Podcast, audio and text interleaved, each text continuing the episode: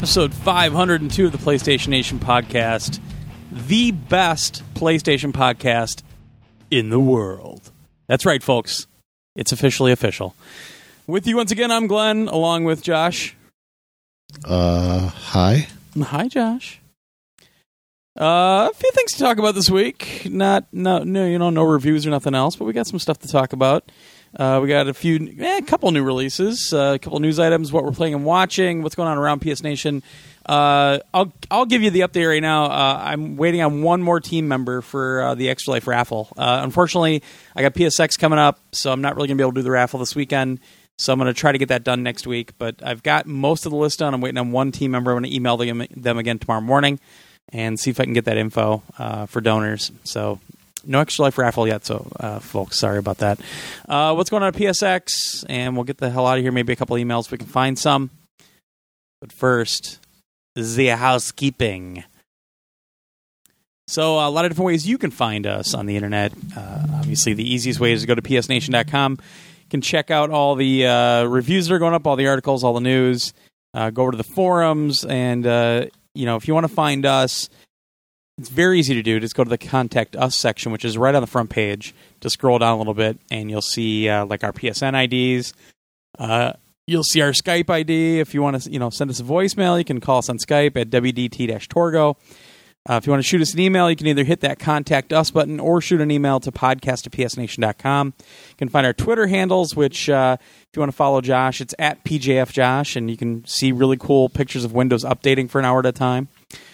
Uh, you can follow me at Torgo PSN, or you can follow the main account, which is at PS Nation, which has just been inundated with bots the last couple weeks. Like random bots following our account has been nonstop. So, Well, they know we're cool. well, we're popular with the bots, apparently. Yeah.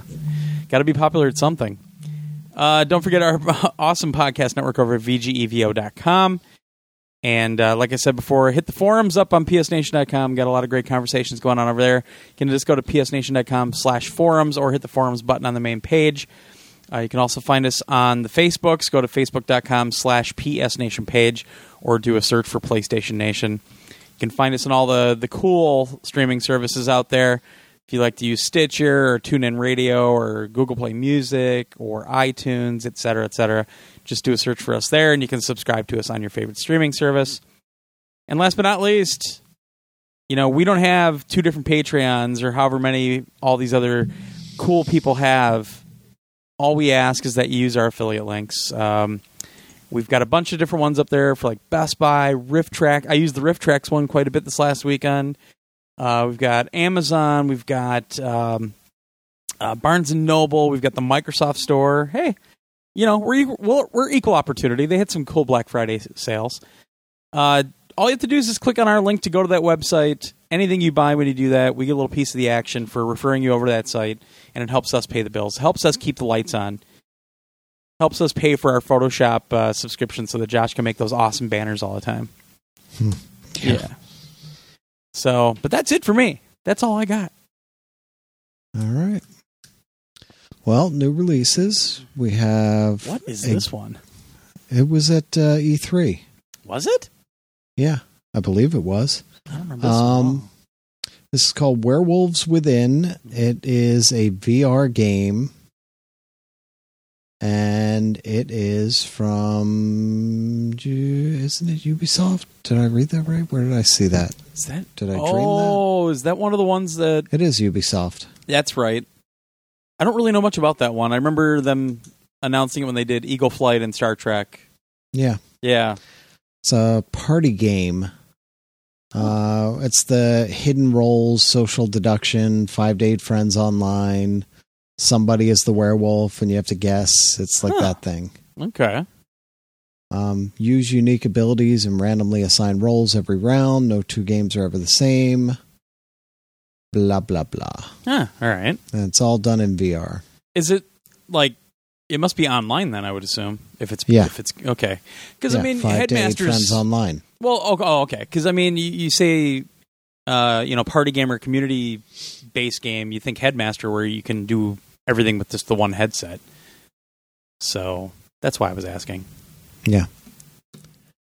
Yep, and that is uh, twenty nine ninety nine, and that is VR only. And it looks like you do not need Move controllers, just a Dual Shock. All right.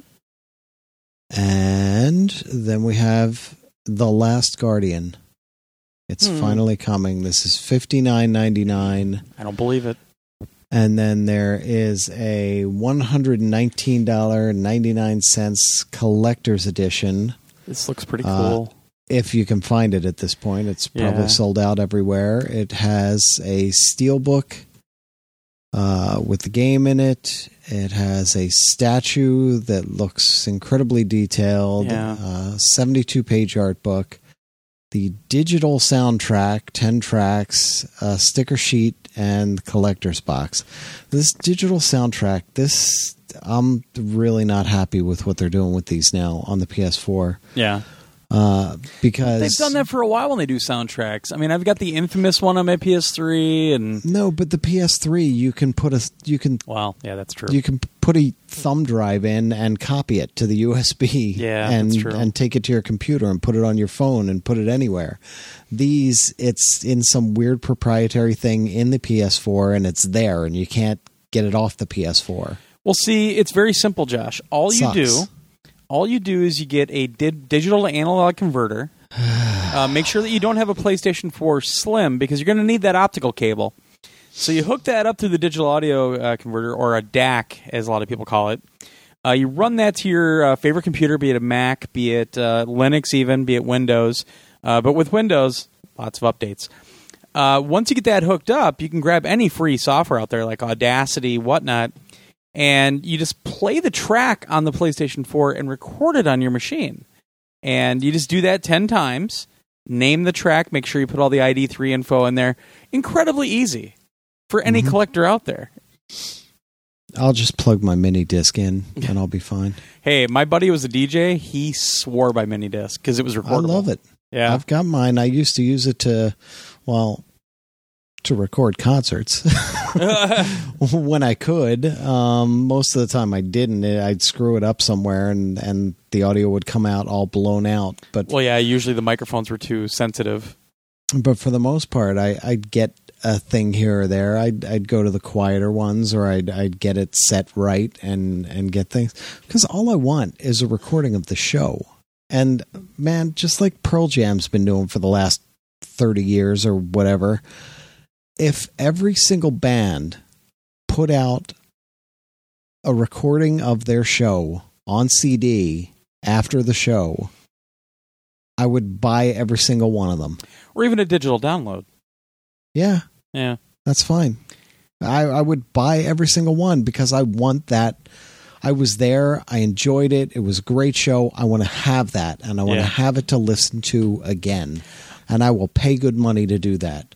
I would absolutely adore if the Reverend Horton Heat would do that because the last couple times I've seen him, he's had some great guests with him. Uh, he had Deke Dickerson on stage with him for about half the show, and um, man, they did some cool stuff. And I agree. I would I would buy that in an instant because they did stuff that are is never going to be on any of their albums. Yeah, and that's the thing of it. I mean, Pearl Jam has. I'm sure they've made a ridiculous amount of money off of it, but they've literally done that with all their shows. Every single one of their shows is available to Yeah. buy, Yeah. basically, after the show. So, and for like collectors out there, Oh yeah. it's insanity. They're they're they're basically buying every single concert the that Pearl Jam ever did, and that's a lot yeah, but of money see, then, then what happens though is it's like the Phish crowd and the Umphrey's Umphrey's McGee crowd, who have dedicated FTP sites set up, and they all circulate all the music that they have. Because I used to work with a doing it for girl and, uh, years ago that did that exact thing. She would sit at work and FTP shit all day, and I'm like, you know, she's not really doing her job, and she's eating up our internet bandwidth, and they didn't do anything for about it for months. Mm. Yeah, well, they they've been doing it for a long time. I think they're still doing it. I don't even know, but either way, they they made plenty of money off it and made a lot of their fans really happy. And I wish other bands would do that. yeah, I think it'd be cool. I mean, I don't go to a lot of concerts anymore. Really, I just I I'll go see Megadeth every now and then. We skipped it this year because it was right after um, I think it was right after Extra Life. Um, but we'll see Megadeth when they come through town, and then it's usually the Reverend Horton Heat when he comes through, uh, and then uh, uh, um, Murder by Death. But they don't come up to Wisconsin very often. But that's that's just about all the shows I go to nowadays. I'm getting too old for that shit. Yeah. Have fun mosh pitting. About the only funny thing Adam Sandler ever did. All right. All right. No, I I, I kind of wish they still had some of those special editions because I think I'd buy one of those because I that statue looks badass, It does. Man, and that and that looks like a full size art book. It almost looks like a hardcover too. I don't know. I don't trust that it's full size. well, that box looks pretty big. I mean, they've got the they've got the CD case standing up next Well, to it. You see how big it is? The the yeah, the book is a little bit bigger than the Blu-ray case, Yeah, but not by much.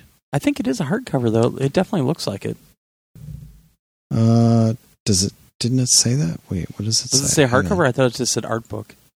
Seventy-two page Uh, art book. It doesn't say art book, yeah. yeah. It looks hardcover. Who knows? This could all be Even the, even those even those little shitty ones are are hardcover. Yeah, it's true most of the time. Yeah, even Those that little twenty got. page art books. Yeah. Yeah. Good point, Josh. Yep. All right, all right. that's it. Uh, so first up, we only got a couple news items this week because I was too lazy to go out and find other stuff. But uh, this first one, Thrustmaster uh, just recently revealed. I think something that everybody figured was coming. Uh, this is a Gran Turismo edition of the T300 RS uh, racing wheel. So this is the same one that I. Re- excuse me. This is the same wheel that I reviewed on the on the website probably over a year ago now. Uh, it's it's a really good wheel. It's it's fantastic. Everything's interchangeable. Um, the, the the the force feedback on it is is fantastic. I actually like it a little bit better than the Logitech G29, a little bit. Uh, but the cool thing is this one actually comes with the three pedal setup right in the box. Whereas the the regular T300 RS only comes with two pedals, and it's very uh, piecemeal. You know, you have to if you want a shifter, you have to buy a shifter for hundred bucks. If you want the the pedals, it's one hundred fifty bucks. Uh, at least this one comes with the wheels or with the uh, pedals, so you're saving hundred bucks. Uh, same price as when the T300 RS came out uh, originally, three ninety nine. Uh, of course, they give you all the oh, we worked directly with the team at Polyphony and made sure that this is exquisitely set up just for that game. And but I mean, let's let's be honest, it's it's the same T300 RS that we had before, most likely. But it does have a cool Gran Turismo logo right where the uh, horn usually is. Uh, but it is cool. I, I'm really happy that they're finally in, in- including the three pedal setup, uh, which I still need to get. Actually, I still only have the two pedals. Uh, but that's you know so that's so you can actually do the clutch and everything else if you want a real simulation feel. oh, I like Cool. that. Who put this? Who put this news thing up, or who put this What? article up? Let's see. Here. Uh, oh, Ben, Ben? Palmer, because he goes for for a more in depth look at the original T300 RS. Pop on over and read Glenn's stunning review right here. It's stunning. Yeah. Well, speaking of stunning, Uh-huh. uh, Hello Games has broken their radio silence. Uh, they've announced the Foundation update, uh, the new update uh, 1.1 to No Man's Sky. This is what they've been working on. It's uh, from their website. It adds the foundations of base building and is a foundation for things to come. The Yeah. first of many free updates. So this is a huge one. So one of the one of the big things right off the bat, you can play with three different rule sets. Uh, you can play the normal mode, which was the original experience. Yep. You can play a creative mode, which allows you to explore the universe without limits and build a huge base. So, from what I gather from that, no more mining for for shit and and worrying about do I have fuel, do I have this, do I have that. You can Right. just explore Right. And not worry about any of that. And then there's survival mode, which creates a much more challenging endurance experience. Ugh. Not for Yeah. me. Yeah. So for the base building, uh, you're gonna claim a planet as your home planet. Yep. build your own outpost any which way you want. Um, you've got uh, modular structures and decorations replicated from resources gathered while exploring. Um, you can recruit aliens to help research new technology. Farming is now available. Engineering, weapons, science specialists. Um, terminus teleporters in the space stations let Yep. you trans- transport back and forth so you don't have to get in your ship and fly up to the space station. You can just Star Trek transport back and forth. Um, you can use storage containers to stockpile all kinds of resources and rare products. So now you've got a place to store all your crap, Nice. which is kind of useful. Um, and if you want to go somewhere else, if you find a better place for it, you just dismantle the whole thing and refund all the resources and go build it somewhere else. Yeah. Um, farming is is a huge update. It can be done indoors or outdoors. Um, inside your base, you use hydroponic labs and things like that. Um, the plants grow over time, and it's a steady of resources that you can harvest. Um, it's just the the list goes on and on and on for all the stuff they've added to this. It's insanity. Yeah. Um, they've also done oh freighters. That was the other big thing. Yeah. You can now purchase huge interstellar freighters at great expense. It- and that's no bullshit. yeah, and then summon them from anywhere in the galaxy, and they can um, you can teleport your resources to the freighter. Um, yeah, the freighters are are huge. Did, did you actually play it since this update now? No, no Oh, okay, I did. haven't. Um, but uh, just the list goes on and on, and they've done a bunch of other updates to the game to clean things up and to fix some things, and Well, one thing you missed out of the list create save points anywhere. yeah, That's huge. yeah, Yeah. I uh well So- number one the trailers in this in this article you should definitely watch the trailer because it's not just a trailer it's like a walkthrough of all the stuff they've added and they show the building stuff uh, they show you going up to the freighter what you can do in the freighter um, they show all the, the, the mining and the resource uh, gathering that you can do that's automated uh, like you can go up to a space station you'll and you'll meet like aliens in a bar or, you know whatever and you can hire them on. They'll offer their services, and you can hire them on for certain things like engineer, um, like a weapon specialist, all kinds of things. Um, yeah, I, I uh, I've been meaning to go back to this game. I just haven't had time to play because I wanted to have a chunk of time to play it, and uh, I said, "Screw it! I really want to check this out." So I threw it in, and you know, I was like, "What the hell am I doing?" Because it's been a while.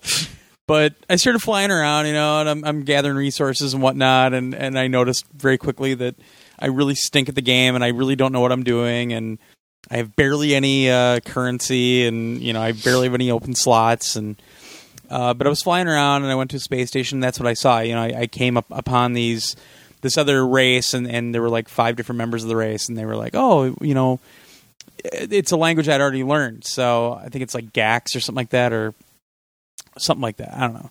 And they're like, "Whoa, do you need an engineer? If, if you need one, I'm I'm up for hire." I'm like, "Well, no, I don't have a pl- I don't have a base yet because I suck."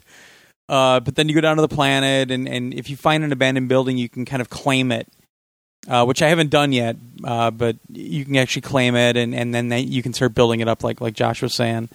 Um, the freighters are huge, though. I mean, I flew up to one just to check it out, and it's really cool because I don't know, it's very Star Warsy, where it kind of had the bridge above it, like in a Star Destroyer, and that's where the hangars are, though. And you just fly up, and you you know you fly right in, and you have to go up like four or five levels just to get to the bridge. And it was just really neat walking around, and and they one of the things with this patch also is they um they changed the the lighting and how it works, and it's it's got a lot more bloom in it now, so it's more like a it's more like a a, J.J. Abrams movie, just bloom everywhere. Um, but it was it was neat because it, it just feels even in the, I, I probably only played it for like an hour and a half, two hours, but it just felt like the the, universe was a little more alive. Uh, like there was a little bit more to do. and yeah, it's it's exciting, and and I, I really I was telling the guys the other day I really need to find a guide to kind of give me some guidance uh, in terms of how to like get resources that I need and, and learn how to trade, like what I, what I can and can't trade, or what's safe to trade and not to trade. Um, I know there's way to kind of, ways to kind of game the system a little bit where you can go to a space station where they're buying resources for way more than they're worth anywhere else. You know, you have to kind of search that stuff out. Uh, but just to make money, because I think right now I've got like sixty thousand credits. Well, the freighter, if uh, they offered to sell to me, was like seven million. So obviously, I got a little work to do. but it, it's exciting because now you have something to work toward. You know. Yeah. Yeah. It's and you know I couldn't use the teleporter. They're right there, uh, but I couldn't use it because I don't have a base set up yet. So obviously that was something that I can try to do. Um, got into a couple firefights. I won one, lost one, so I had to go and find my grave site and pick up all my stuff. Um, but yeah, it's it was cool going back into it. And I, I was like just itching to play it again, but I just you know now I don't have time. I got to edit the podcast and I got to work thing Thursday night, and then I got to pack and leave for California on Friday.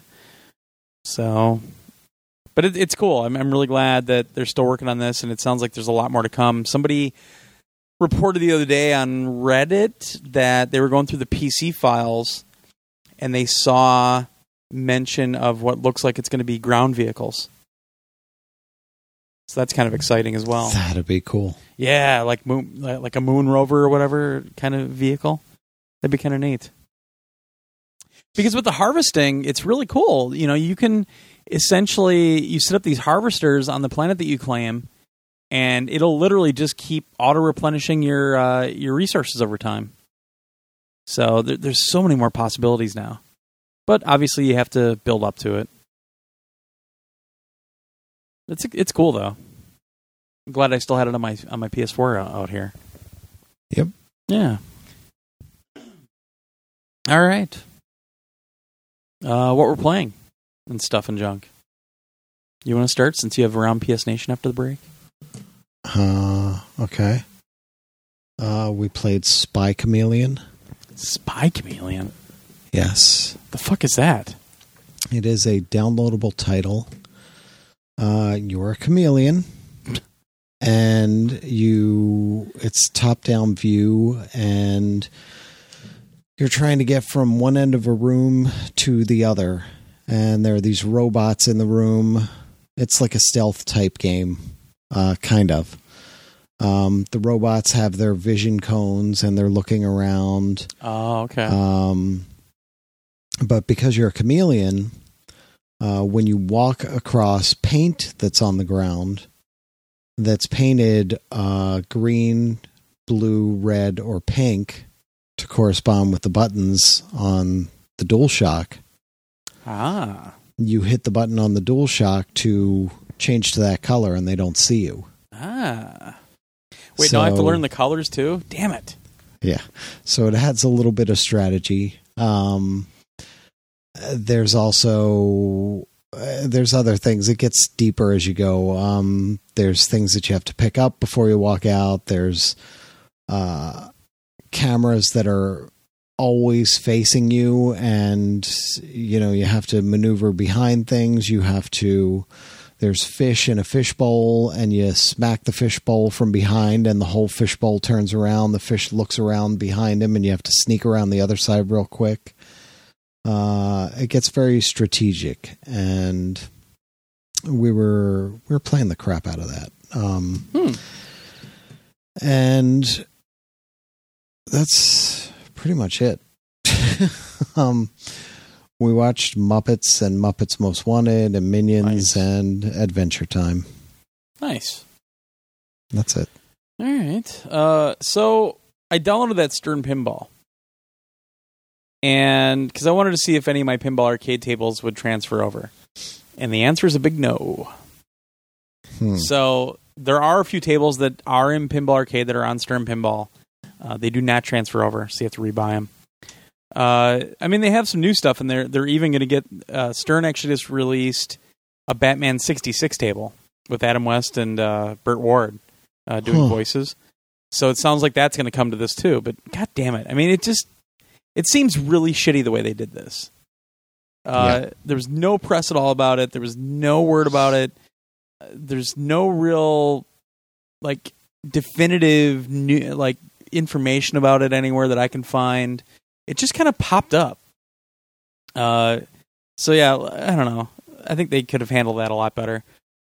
Uh, the game itself obviously is free because it's a platform. Uh, you don't get any tables with it, so no matter what, you got to buy a table right off the bat.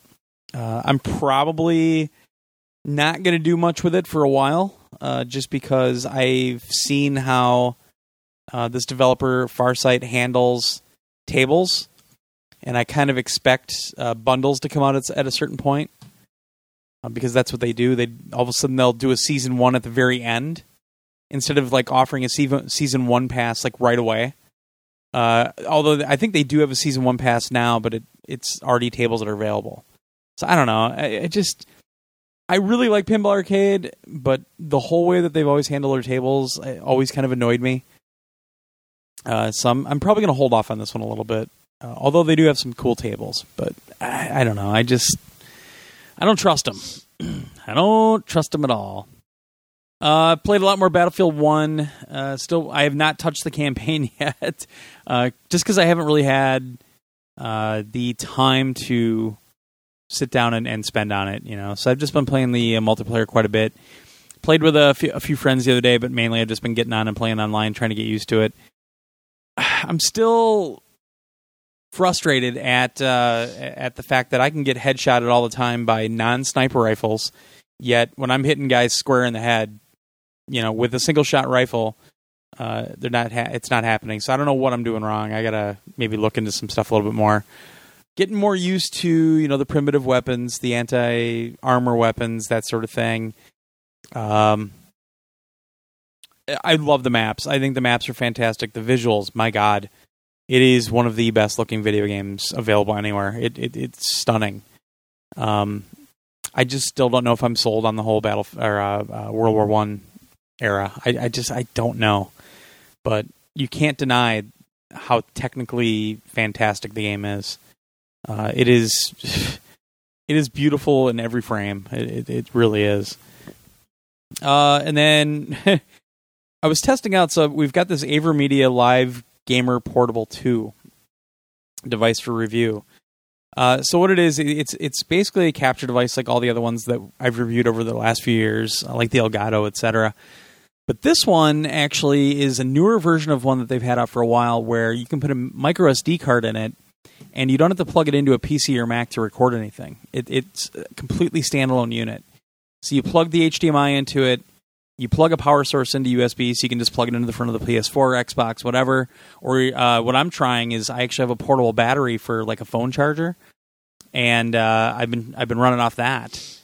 Um, and you can just record gameplay. And the the neat thing is, even when you're doing the standalone, you can still record commentary if you want. So they've got a really cool mixer built into it, uh, where you can plug your headphones in, and then also take a cable from your controller into another port on the on the thing, and it actually mixes the audio for you and records it.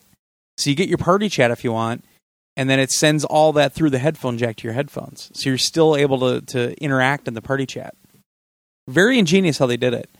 Uh, I put a quick uh, sample. It's a raw sample I put up on our YouTube channel.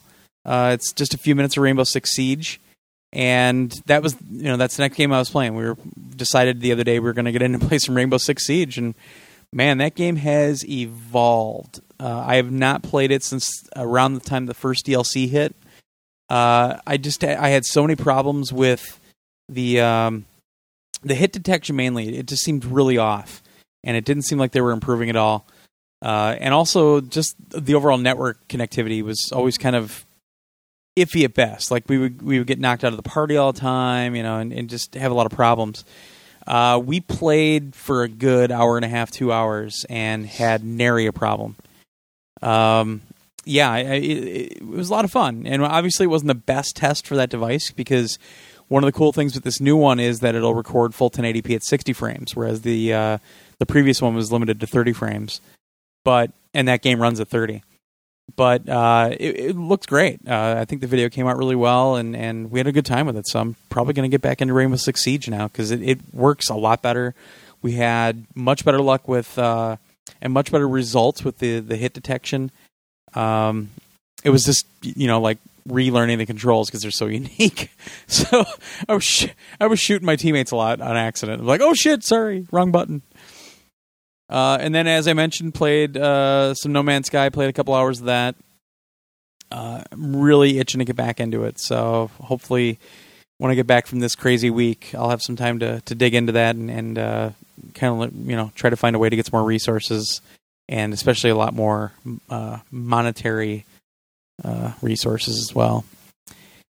Uh, and then obviously this last week in the U.S. was Thanksgiving. Uh, that's why I didn't really play too much. I, I, actually cooked everything, so I pretty much spent three days working on you know the meal and getting things set up and whatnot. Um, but one of the cool old traditions of Thanksgiving's past was Mystery Science Theater would they would always have a Turkey Day marathon, a 12 hour marathon uh, on Comedy Central, and it, it, was a big deal. Like they recorded new host segments, and it was always just a great time. And and you know you want to get away from the family, go watch some MST. Well, Shout Factory, who are just killing it with MST lately, uh, actually did a six episode Turkey Day marathon, and uh, they actually had people that that donated to the Kickstarter to bring the new season around. They had them vote on their top 100 mo- uh, episodes, and they did the top six episodes that were voted. Or I think it's five. I think they did five. Uh, no, they did six. So I didn't get to watch the whole thing, obviously, because I was cooking and all that. But uh, it was the timing was just weird, and I got to watch two of my favorites. I got to watch uh, Mitchell, which ironically is the very last episode with uh, Joel Hodgson, unfortunately, but it's one of the best episodes they ever did with uh, Joe Don Baker. Yeah. Uh, oh God, I love that movie. So many great lines. Uh, and then uh, Manos: The Hands of Fate because that's where my PSN name comes from, Torgo. Uh, so I got to watch Manos: The Hands of Fate, and it was funny because our friend Chris from RPGamer saw me tweeting about it. So he gets on and he and he starts watching Manos: The Hands of Fate. He's never seen Manos before, and he starts tweeting me like, "What is going on with this movie?" I'm like, "Oh, just keep watching, dude." So it's kind of I was kind of like, it's okay. It's it was almost like virtually patting his back a little bit, making sure that he knew he was safe from this awful movie. Um, but it sounds like he he had a good time. And then uh, I've been buying a lot of the Shout Factory box sets when I've had a chance, and actually, they had a humongous sale uh, between Thanksgiving and Cyber Monday. They had all the box sets for fifty percent off. So I went off, and I guess the box showed up at my parents' house. My mom calls up. She goes, "You just got a huge box full of mystery science theater." uh, but I've been ripping those so I could, you know, take them with me digitally. I've actually got a few loaded on my tablet right now. Uh, so the other night I watched Horror at Party Beach, which I haven't seen in a really long time. It was one of the Sci-Fi Channel episodes, um, but it's it's freaking fantastic. Uh, so yeah, I I've just kind of on the, on the uh, MST kick, and then um, because I got the digital digital code with the Blu-ray, I threw in the other day. I threw in uh, the Nice Guys, uh, Shane Black movie, kind of a spiritual follow up to Kiss Kiss Bang Bang. Uh, Russell Crowe, and I always forget the other guy, but uh, I, it, it's one of the most perfect movies that came out in 2016. Everybody should see it. It's freaking fantastic. Uh, it's funny. It's brilliantly written, brilliantly acted. Uh, a lot of great stars in it. Uh, like I said before, it reunites Russell Crowe and Kim Basinger, which is kind of cool. Uh, from probably my in my top five movies of all time, L.A. Confidential. Uh, takes place in the '70s in L.A. Uh, you know, really pokes pokes fun at you know Hollywood back then, and and kind of the uh, the excess lifestyles that a lot of people live back then and it's a good story. I just, I just love that movie. So, and like I said before, fucking Buck Rogers is in it. Come on, Gil Gerard's in it. He's, I mean, Gil he's Gerard. he's tough to he's tough to. He doesn't look the same because he's old, obviously, and he's got a mustache. But uh, come on, it's Buck Buck Rogers.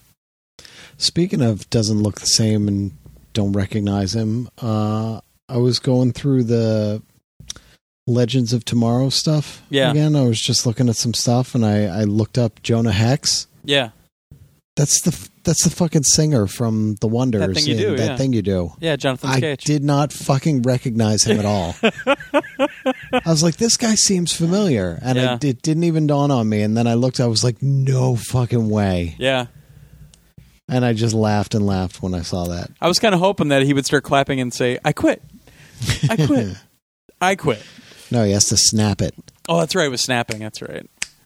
Yeah. I quit. I quit. I quit. I quit, Mister White. Did you? uh So you finally saw that episode? Uh, no, I got through the whole season. Yeah, Oh, okay, okay. yeah. Yeah, that's actually the episode that brought me back to watching the show.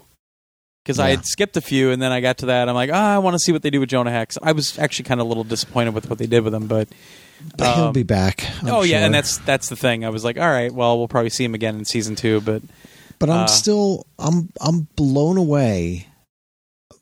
It's like a it's like a frickin' Marvel movie every week on that show. oh yeah, It's amazing how much they do in terms of effects and how good it looks eh, on a week to week basis. I mean, whatever budget they've got going on there, it literally, you know, they'll have a massive fight scene with every one of the legends running around fighting, and the camera will do the whole swoop through the whole scene, and you'll see this punch, and then that one kick, and then this one over here with the gunshot, and this one, o- and they swoop through the whole scene. I'm like, this is freaking amazing Yeah. for a weekly TV show. It's insane. yeah. Especially when they went back to Central City, that was a a pretty beefy episode.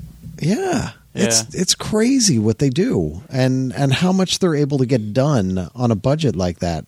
I mean, now watch that and then go back and watch something like Greatest American Hero.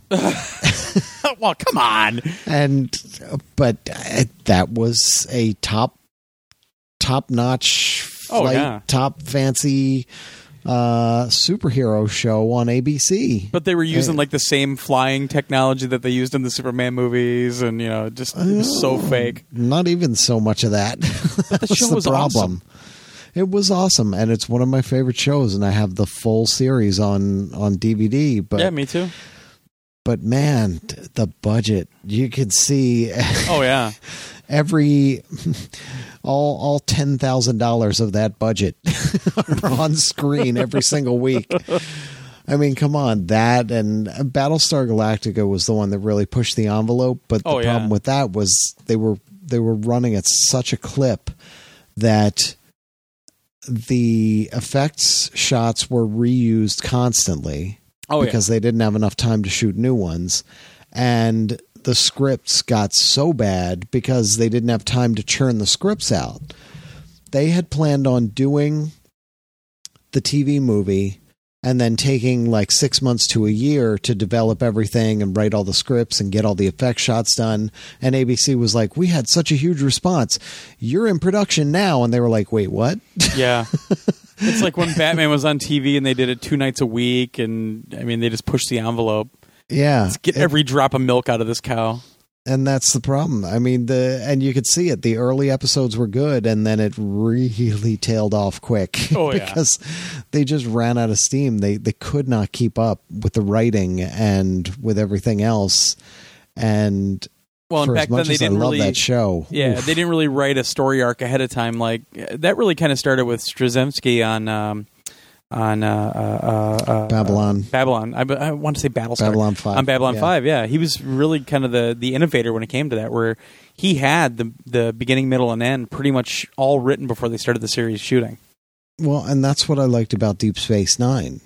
Is Yeah. that the, the first season you could see it by the by the time they got to the end of the first season it was like oh my gosh that was like a season long story arc and and then it just continued it was like a seven season arc and everything mattered and they kept calling back to previous things and you know you had your one off episodes here and there but for the most part especially when they got into the Dominion Wars that was that was an entire thing. And with Battlestar Galactica, I was talking about the 1970s series. Yeah, not not, the Battlestar 1980 or whatever it Yeah. was. Oh, sh- the Galactica 1980 was even worse. It was terrible. Ugh, yeah, but That was like when Um, the Duke boys left and they had the Duke's cousin or the cousins. Yeah, pretty much.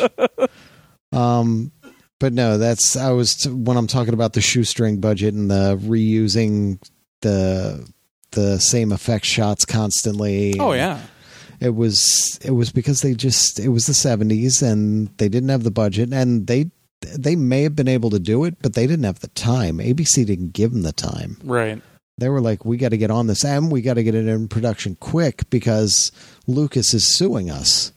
Oh, that's right. yeah. which was absurd. They were like, "Well, that that's too much like Han and Luke," and they're like, "Wait a minute." Unfortunately, the the court was like, "You're out of your minds," and they threw it out. which they should have. yeah, they should have, but I mean, th- Lucas was pissed because partly because John Dykstra Yeah. Left and he took a bunch of people with him and they took that technology and said we're going to do our own thing with it. And you know ILM was its thing and and Dykstra left and took some people and and they did Galactica and they went on from there. But they were basically rival um they became rival effects houses essentially. So and Lucas was threatened with, "Oh my gosh, there's going to be a weekly sci-fi show that's on, and I want to corner the market on this, but my next movie's not going to be out for three years." But I own space. yeah, Yeah. so I uh yeah, I I, uh, I had a friend years back that was actually a radio DJ in Fond du Lac and he was like the biggest Battlestar Galactica nerd. He anytime there was any type of convention that might have Battlestar stuff at it, he dressed up. he would like go all the way to Minneapolis or Chicago. I always wanted that jacket. I always wanted Yep. that brown flight jacket. So hey, that was like that was designer stuff. Who was it? It was um, uh, it was like one of the real big designers, uh, fashion designers actually created those. That was the whole thing. Like the wardrobe was all from a, a fashion designer, and and uh, you know the the set was over a million dollars to build, and you know they Well, put the all the all the things in the amazing. right place. Oh yeah, Yeah. it was. Yeah, It it really I mean there was so much potential, which is why you know I was happy. I was so nervous when when the reboot was coming, and I was just like, uh, and I watched the first. The, I watched the movie, and I was like, "Fuck, that's really good." and I got so wrapped up into that. That's the one. I think I've said it before. I've watched that beginning to end. I don't know how many times five, Yeah. six, seven times at this point. Um, and I kind of want to go back and watch it again, beginning to end, because it's so freaking good. It is so good. it is. Man. Yeah, and and the thing is, overall, I think Galactica, the original, even it holds up. I mean, it really for a sci-fi fan and, and for storylines yeah. and everything else. I mean, there are some cheesy moments and and whatnot, but it it really does hold up. It it it holds up. I mean, for me, even the first se- first season of of Buck Rogers holds up to a certain extent. It was always cheesy anyway, Eh, yeah, yeah. but I really loved that show. That was like No, that was really too. when I got into sci-fi. Was around the time that Buck Rogers hit TV, and I was like, "Holy crap! We have this really cool." At the time, this really cool sci-fi on television. I don't have to go to the theater to see all these cool effects and Yeah, holy shit, there's but- a robot that sounds like Bugs Bunny, and you know, But the space vampire, yeah, that's when they started. yeah, the friggin' space vampire. Come on. And then when they got on the searcher, they had the space mummy. did you? Did, I think we've discussed this a long time ago, but the whole Searcher thing. uh, So the second season of Buck Rogers just Yeah. fell off the deep end. For those folks Yeah. that don't know this, that was all Gil Gerard's doing. Apparently, he was like, "I need, we, we need this character to become something like you know a little deeper and blah blah blah," and he completely ruined the show. It was all Gil Gerard. Mm, Yeah, I didn't know about that. That's eh, that whole second season was terrible, and Mel Blanc wasn't doing the voice of Twiki anymore, and Twiki Yeah. turned into like some weird. I, I don't know what Twiki turned into in terms of his voice, and it was not even remotely the same. And Crichton, and yeah, I mean, it had it had that uh, the old dude on it. Um, who was on Galactica, which was why I was like, all right, I'll keep watching this because I like that old dude. Um, Yeah. the really really old guy. Um, but for the most part, yeah, that th- there was only one or two, maybe one good episode in the Searcher year uh, that it was on because it was only two seasons. It was Yeah. the first season on Earth, basically, and then the second season on Searcher, which was, oh, oh.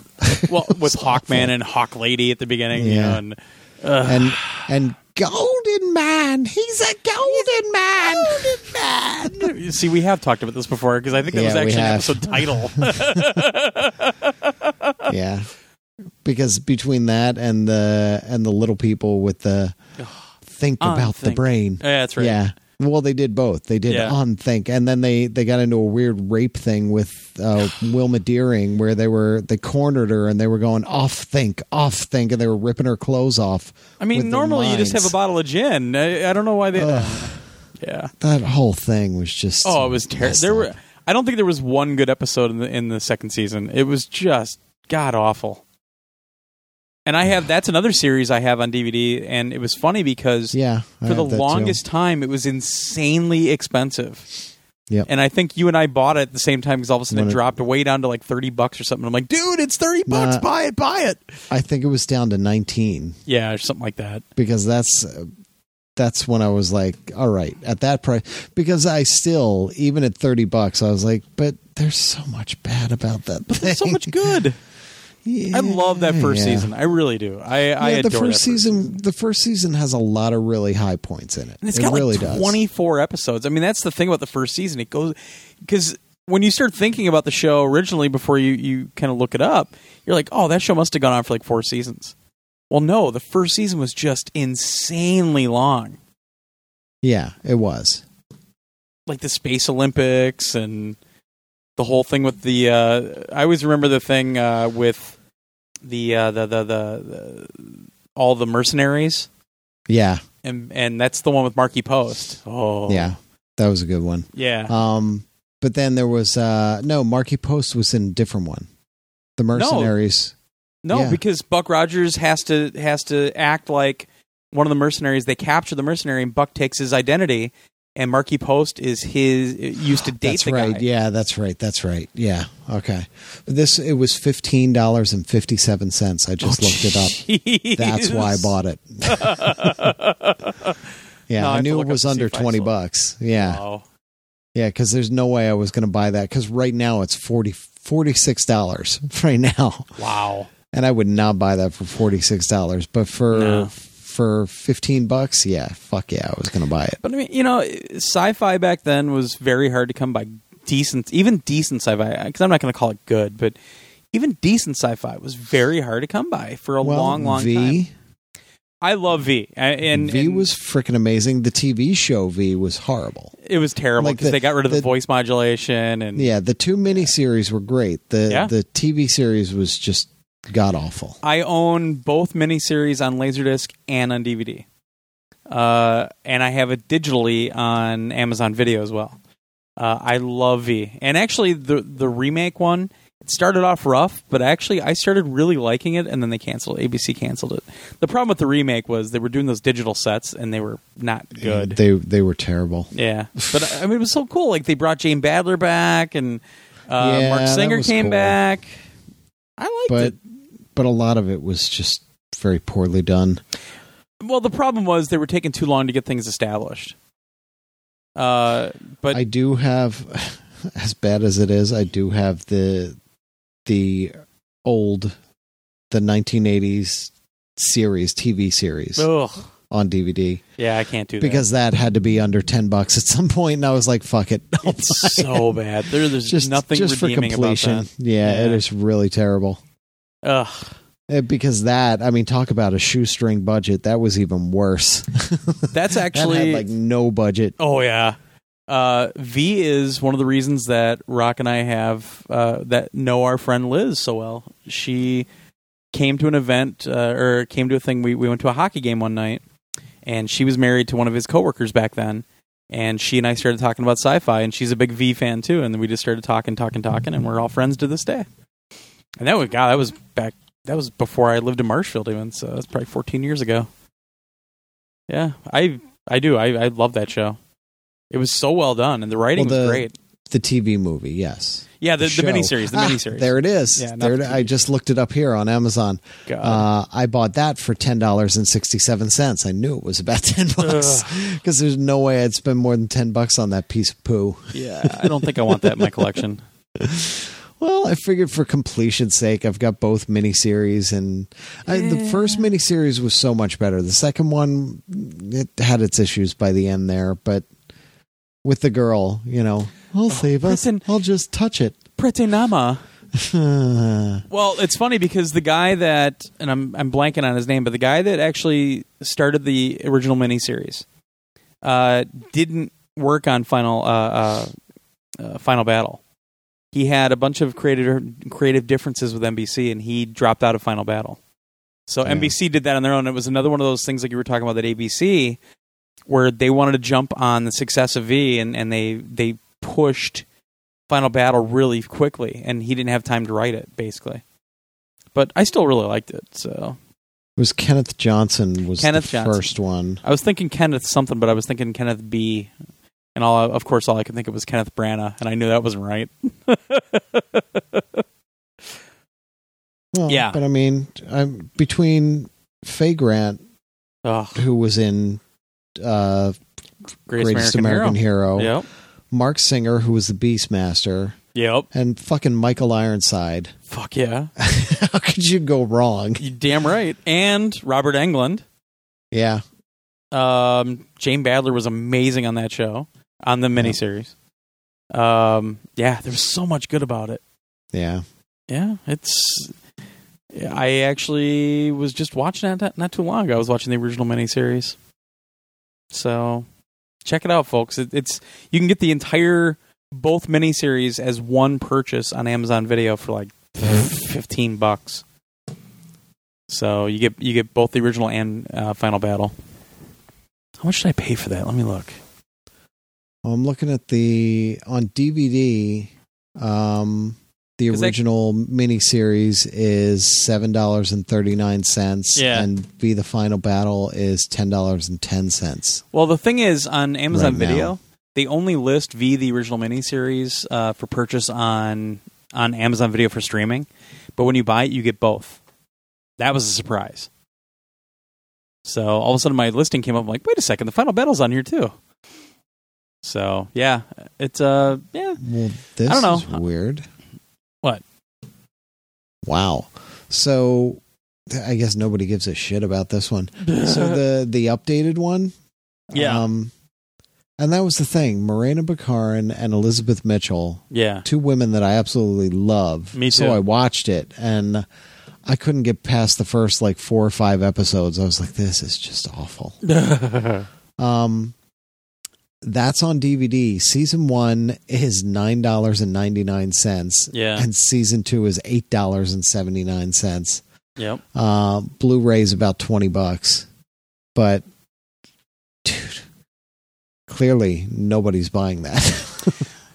and and that was the thing. Like season one was way too much them trying to establish things. Season two actually had some cool stuff, and like I said, they brought Mark Sanger back, and they yeah. it was a different role. Did I say Mark Sanger? Marc Singer. Mark Sanger was in it. He was just a wet blanket the entire time. Um, but Jane Badler came up. I, I really liked what they did with her character, and I enjoyed it. But yeah, I mean, there were some flaws, but I enjoyed it. I, th- I liked it for what it was. And now Morena Baccarin's on uh, Gotham, and she's awesome. So, and Mm. Gotham is just getting crazy. Uh, they have really done some cool shit this year. God, I'm trying to think of what other sci-fi stuff I liked in the '80s because there wasn't a lot. no, there wasn't. The Greatest the American Hero, yeah. I want to. I want to go back and start watching that again, but that's all boxed up in storage. But that's why I'm absolutely loving the way things are going now in terms of uh, like sci-fi and superheroes. Uh, yeah, it's just crazy. well, because finally there's actually like a budget. I mean, that that that was the funny part about uh, the original uh, the original Flash. Um, Yeah. because it was awesome for the time. I mean, they it was really good effects for TV. It, it was fun stories. You know, they didn't take themselves too seriously, but it was still good enough. Um, but it was too expensive to make because they said the ratings were good, but it was just too expensive. So I just love how they've kind of worked that into the new show now. Yeah. I love it. So Well, all right. Well, this was later, but Farscape was freaking amazing. It's I one never of my got favorites. into that show. Oh, I love that show. I don't know what it was. I it just didn't do it for me. And you know my stance on all the Star Stargate shows. I just never got into those either. Oh, I love the Stargate shows. But I mean, I had Star Trek: Next Generation. I had uh, Deep Space Nine. You know, I really liked Babylon Five for a long time. Um, yeah, there was a heyday for a while, and then sci-fi just kind of fell off the map because the Sci-Fi Channel started making really shitty sci-fi. Mm. Um, although I'm hearing good things about that Expanse on Sci-Fi. Yeah. So I'm I'm kind of maybe thinking about trying to find that and watch it from the beginning because I've been hearing people talk about it. I just watched Rock uh, make a goal in his own goal. Good job. All right. Well, you ready to take a break? Yeah. All right. Uh, when we come back, we'll. T- this is gonna be a short show. When we come back, we'll uh, talk what's going on around PS Nation. We'll talk a little bit about uh, PSX. Maybe we'll try to find some emails, and that's it. There's no reviews, nothing, because I'm still writing reviews. My my PS4 Pro review is getting really big, so yeah. All right. We'll uh, we'll be right back.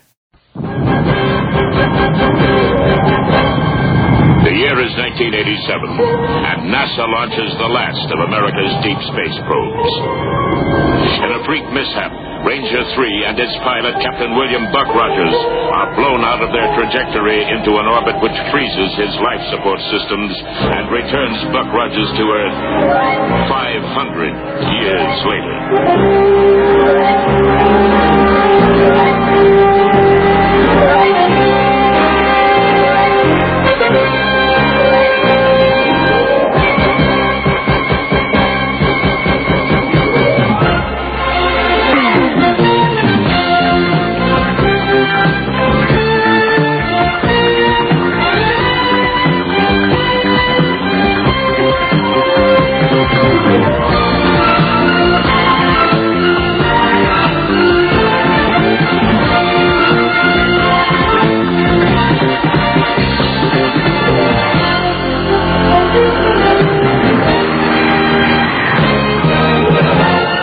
We're back, and uh, you know what that means, folks.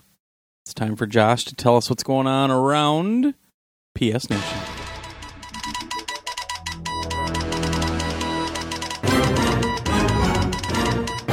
PS Nation. All right. So the Side Quest podcast, episode Yeah. seven, went up after a fashion. Oh, Jesus Christ! Yes. Uh, Here, a little bit of here, Skyrim. Here's talk. a file. Oh wait, no. Here's another file. Oh no, here's another file. Can you put this file up? Wait. Oh, you put that file up? Why'd you put that file up? Because that's the link you sent me. Oh no, no. Put this link up. Sorry, I had to do it. Yeah.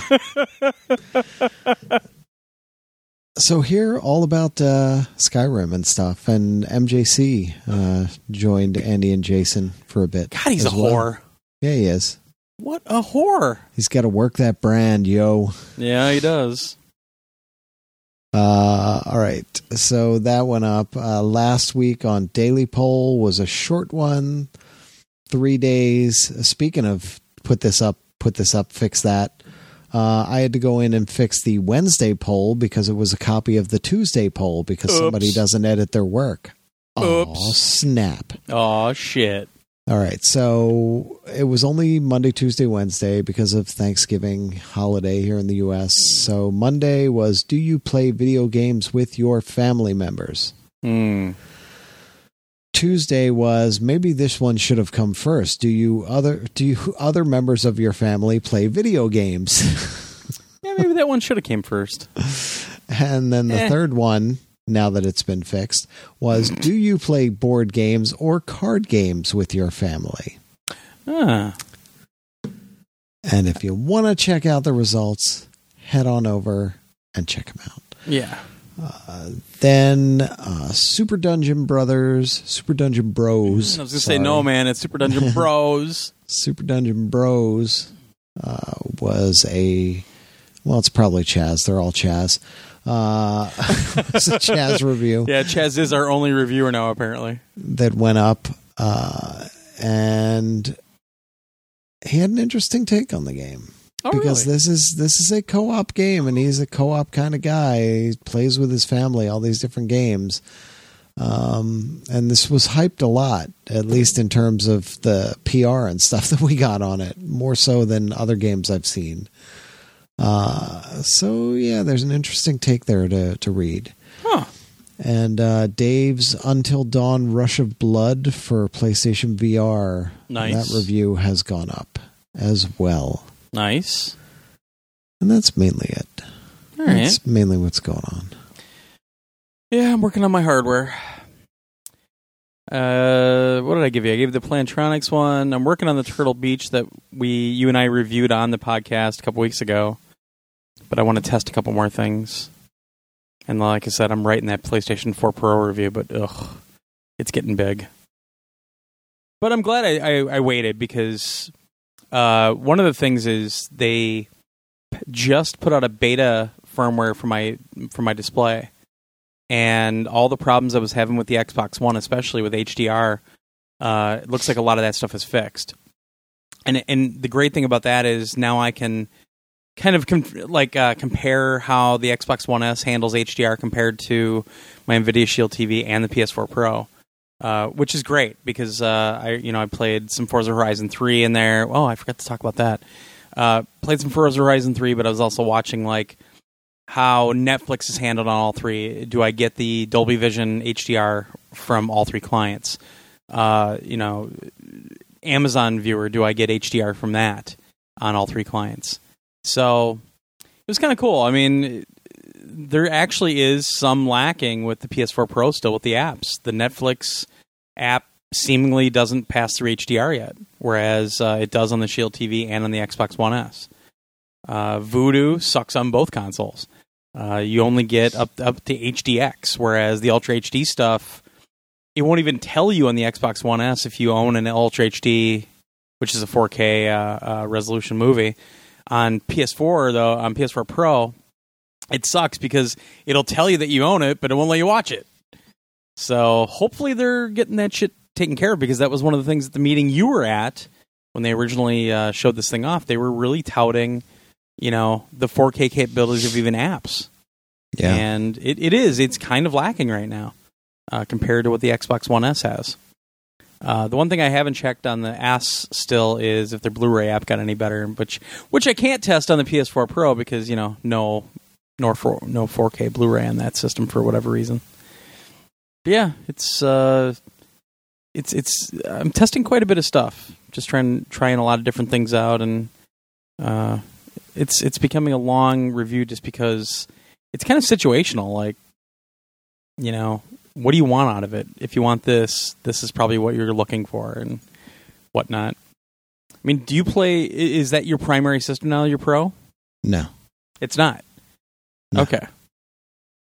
I, I haven't I've installed like two things on it because I still have the original hard drive in there and I don't want to install everything and then have to Oh. reinstall everything. So I haven't even bothered with it. Oh, okay.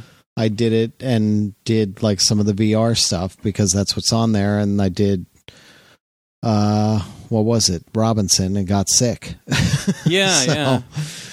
Yeah, I, I just haven't even bothered installing much on there because it's I I don't want to go through all that.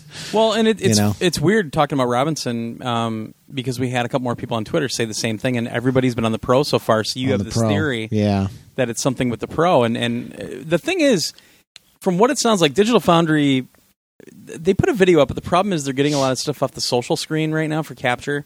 Uh, because there's not there's not a really easy way to capture what people are actually seeing in the visor. The social Yeah. screen is really only showing you what one eye sees, so it's not a true representation of what's being seen. But they're saying that frame rate wise, the frame rate's about the same. Hmm. What they're seeing on Robinson on the Pro is better draw distance, uh, so you see objects not popping in as much. Uh, the aliasing is a lot better, and uh, the occlusion. So a lot of times when you have a VR game on the on the edges of the visor, you'll see that things are really curved and they get kind of blurry, and that's to help you focus on what's in front of you. With the Pro version, they can actually uh, render a lot of that stuff more, and so it's a lot cleaner on the outsides. Um, but the, what sucks is you watch the video and you don't really see too much of it. But you know they're like, well, this is what the social screen shows you. Uh, it's the same way with Drive Club VR. They're saying that they don't see any differences in Drive, Drive Club VR except for uh, reflections. So now on the on the Pro version, they see on their recordings that uh, the world is reflecting. So you see the trees, you see all the other stuff. I still contend that the textures are better on the Pro version. I think the textures are a lot cleaner for stuff that actually has like the few banners that are there, and you know when you drive under that big tire that has a name of the track, it just it looks cleaner to me. Mm-hmm. So now I I actually want to hook up the other one and go between them. So if I do that, which will be next week, obviously, because I don't have time this week. But if I do that, I'll I'll go in and check Robinson and see if if I can get through it. But it is so weird that you and I both seem to kind of get sick right around the same time and then the the two or three people that said something on Twitter, it was almost the exact same thing. Yeah. So yeah, it's really odd. So that's well, and that's why I asked. I was like, "Well, are you on the Pro?" Because I thought we're all playing on the Pro, and when I played it at E3, I was totally fine for the half hour or so that I played, half hour, forty minutes I played. I did not get sick. I didn't have a problem, and that obviously was not on the Pro. Yeah. So it was either just an early build or maybe it's something different that's, you know, there something is being done differently on the pro that's making us sick. Maybe. I don't know. It's well, just a theory, but Yeah, I mean one one thing that I started thinking about is the fact that it's built in the cry engine and I've always to me the cry engine even on PC especially always kind of uh, irritated me a little bit. Uh, the way that they handle their their field of vision it always seemed kind of weirdly curved and I never really liked it too much. And I'm wondering maybe if it's something with their implementation just using CryEngine too. For me, so I don't hmm. know. It, it's it's an interesting theory, and um, I mean, I have to hook up the other PS4 anyway, just so I can capture video easier because I don't have a 4K capture uh, rig, obviously. So um, yeah, I, I'm I'm planning on getting that all hooked up, and I'll give that a try because uh, it's not that big of a deal if they're sitting right next to each other to flip the, the cables over and all that. I mean, I have to flip the cables anyway because whenever I want to use uh, VR, I have to plug it in separately on the Pro to begin with because I use HDR in everyday life. And of course, their mm. breakout box doesn't do that.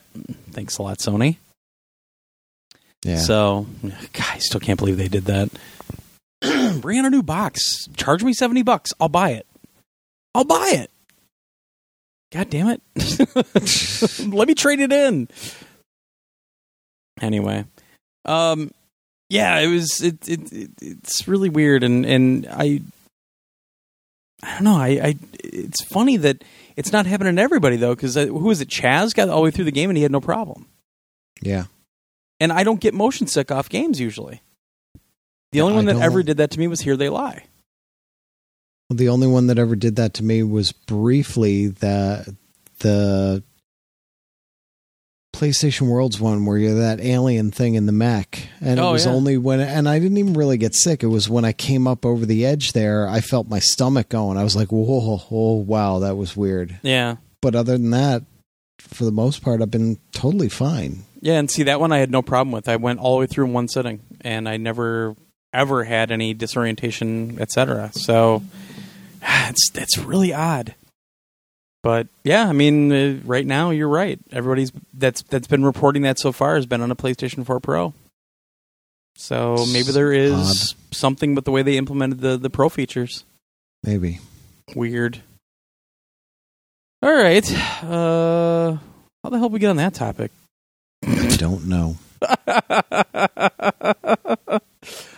um, so PSX. Uh, Josh isn't going. Yep. Boo. Yeah. Boo. Really sucks, man. Uh, yeah. So Josh isn't going. Uh, Andy is going to be going. Uh, he's driving up from, from Arizona. Uh, I'll be out there Friday. Uh, I do have an appointment until nine o'clock that night. So on Friday. Uh, so we were talking about getting together to do a community meetup. I would still like to do that. Uh, I found what seems like a really cool bar not too far south from uh, the convention center called, uh, I believe it's called The Cave. I should have pulled this crap up. Yeah, so uh, it's a place just south of uh, the convention center on. It's 628 West Orangewood Avenue. It's called the Cave Sports Bar. It's pretty new, apparently, uh, but very good ratings on Google, very good ratings on Yelp, et cetera, et cetera. Uh, it looks like it's a big place, and it looks like it's pretty affordable, which is really nice because I don't know if anybody realizes it, but holy crap, that convention center is literally next door to Disneyland. And I didn't I didn't realize when you and I went to that Angels game years ago how close we were to Disneyland. Cuz this convention center Right. is is just like maybe a mile west of where we were for the game. Huh. Yeah, I didn't I didn't realize that. Uh, so if anybody wants to meet up, we're going to start at around nine o'clock at the Cave Sports Bar. Uh, look it up. They I don't think they actually have a website, but you can find it on Yelp. They have, they're on Facebook as well. Uh, like I said, it's six twenty eight West Orangewood Avenue in Anaheim. Uh, come out, hang out. Uh, trying to talk as many people into coming out as possible. Uh, get a few drinks, hang out, talk. Uh, we had a good turnout last year in San Francisco. It'd be, it'd be great if we had even more people this time. Uh, I mean, you know, I need I need people to to spend some time with. Josh isn't going to be around to cuddle with, Yep. so you know, I need a support system here. Uh, but uh, it's I guess I'll bring up a couple of the rumors so far. Uh, one of the rumors is that we're going to see Marvel versus Capcom 4 announced and probably see some gameplay. Uh, it's funny because it's a rarity, but Capcom actually a few days ago uh, flat out denied it. Because normally when you see stuff like that, they're like, "We cannot confirm or deny, or we don't we don't comment on rumors." But they just flat out denied it, and usually that means it ain't happening. But uh, it sounds like more and more uh, news is kind of hitting that yeah, it's going to happen. Uh, I know of at least one game that they're going to say is is available right now. Uh, the reason I know that is because I have the game, uh, and and uh, I can't say anything else about that. But I know they're going to have Gran Turismo Sport there. It's going to be playable at the show, uh, which is really exciting. I'm just anticipating that like you wouldn't believe. Uh, very much in a in a racing mode right now, so uh, definitely jonesing for that game.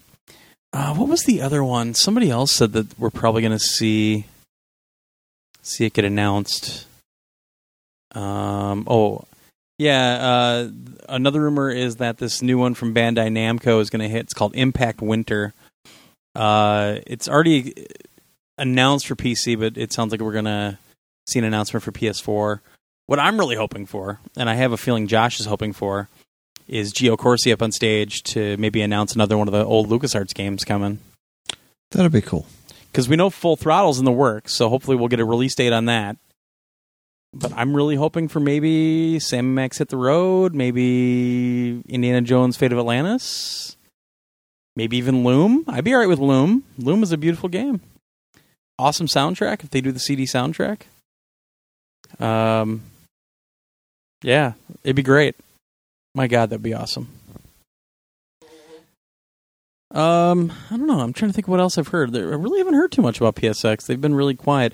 Oh, uh, uh, Kojima's going to be there doing a uh, a panel on Saturday for what is it, Death Stranding. So I was joking on Twitter before that it's just going to be an hour of uh, interpretive dance. they give everybody a hit of acid and, and they just do interpretive dance on the on the stage. Yeah. I think that should work out well.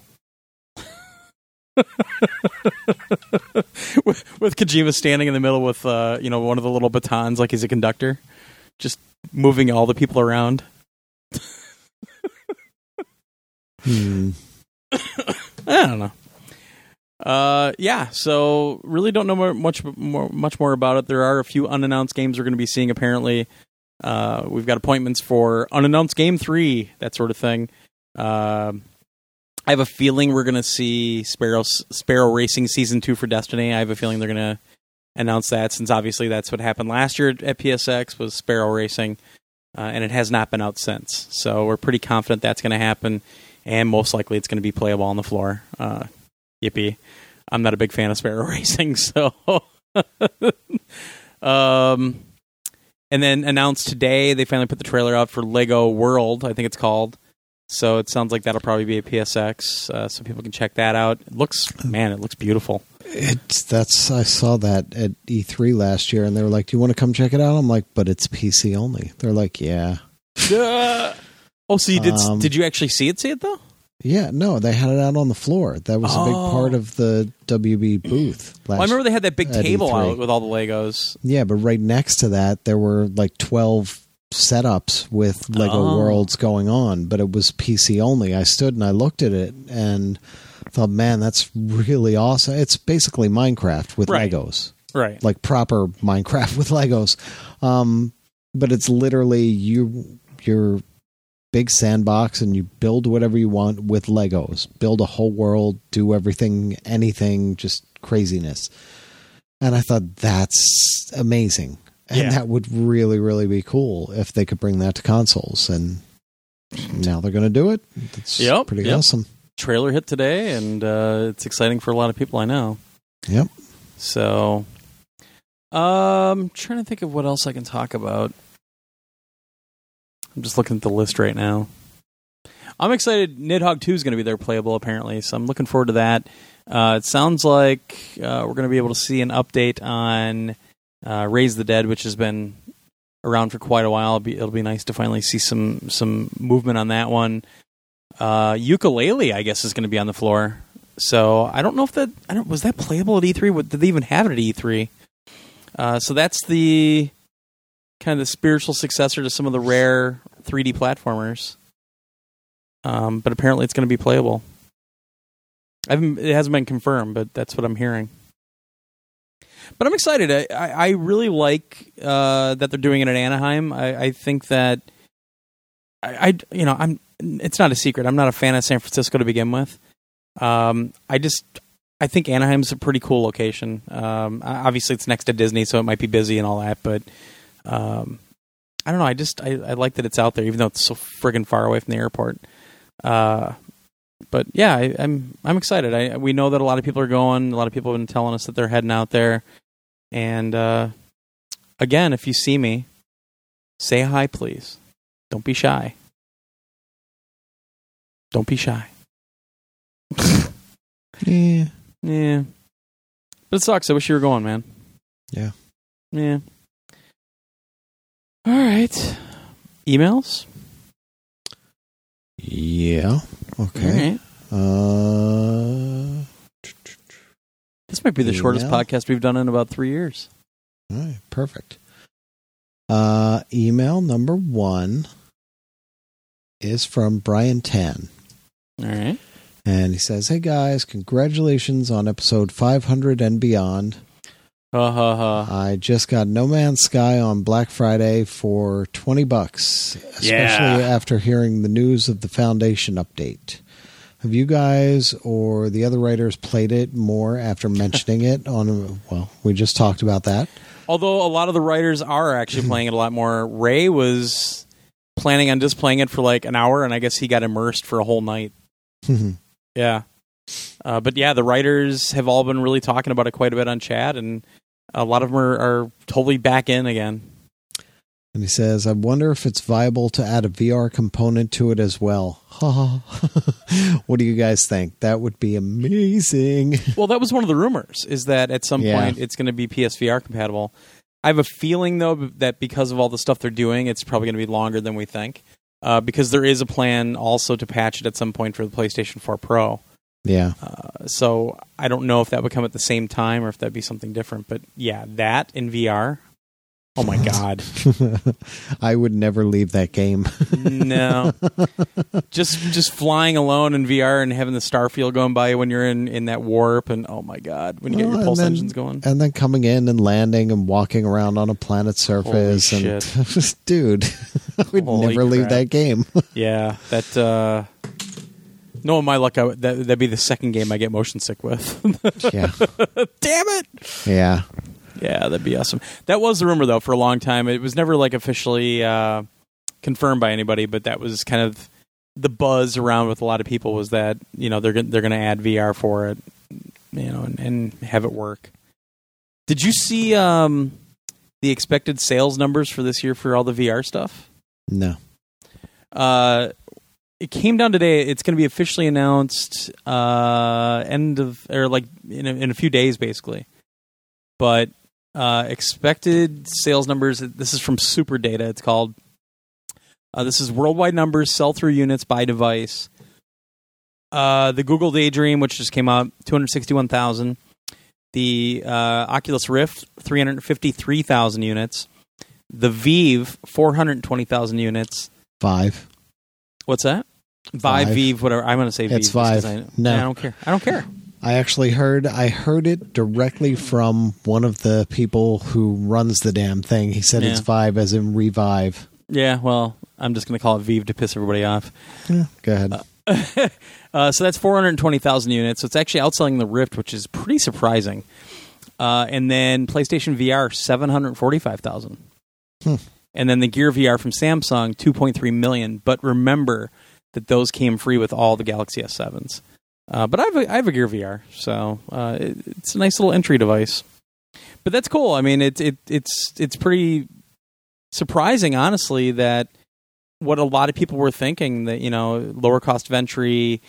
Uh, you saw a lot of gadget blogs before it came out saying, "Oh yeah, but it's not going to be able to do all the cool stuff that the Oculus and the and the Vive do um, in terms of resolution and everything." But uh, once it came out, a lot of those same gadget blogs re- were very favorable about the PlayStation VR, and uh, yeah, I mean that's almost the amount of numbers that the Vive and the Rift did combined. So not too bad, not too shabby. And honestly, why you should get excited about that if you if you bought a PSVR, why you should get excited is that this should help with getting more developers to make more content Yeah, and hopefully better content. And that's the know, key. Deeper stuff. Yeah. It sells. That thing didn't sell. Huh? Yeah, yeah. it sells, but and and Sony has said, but you know, we know how Sony has been with hardware in the past Mhm. and and things. But they've said they expect this to be a slow burn, and they expect to be in it for the long haul. Yeah. So they're going in with those expectations where they probably did not go in. Well, they clearly didn't go in with those expectations for Wonderbook. Um, Oh, probably Wonderbook. didn't go into those expectations with Move. Um, but here, I mean, the move is back. It's still, you know, it's still viable. It still works just as well as it did, and now it's Don't back. call to it a comeback. So, all right. So let me finish up this email uh, directed to me. Will Josh? Will you be getting or reviewing the new Lego Dimensions?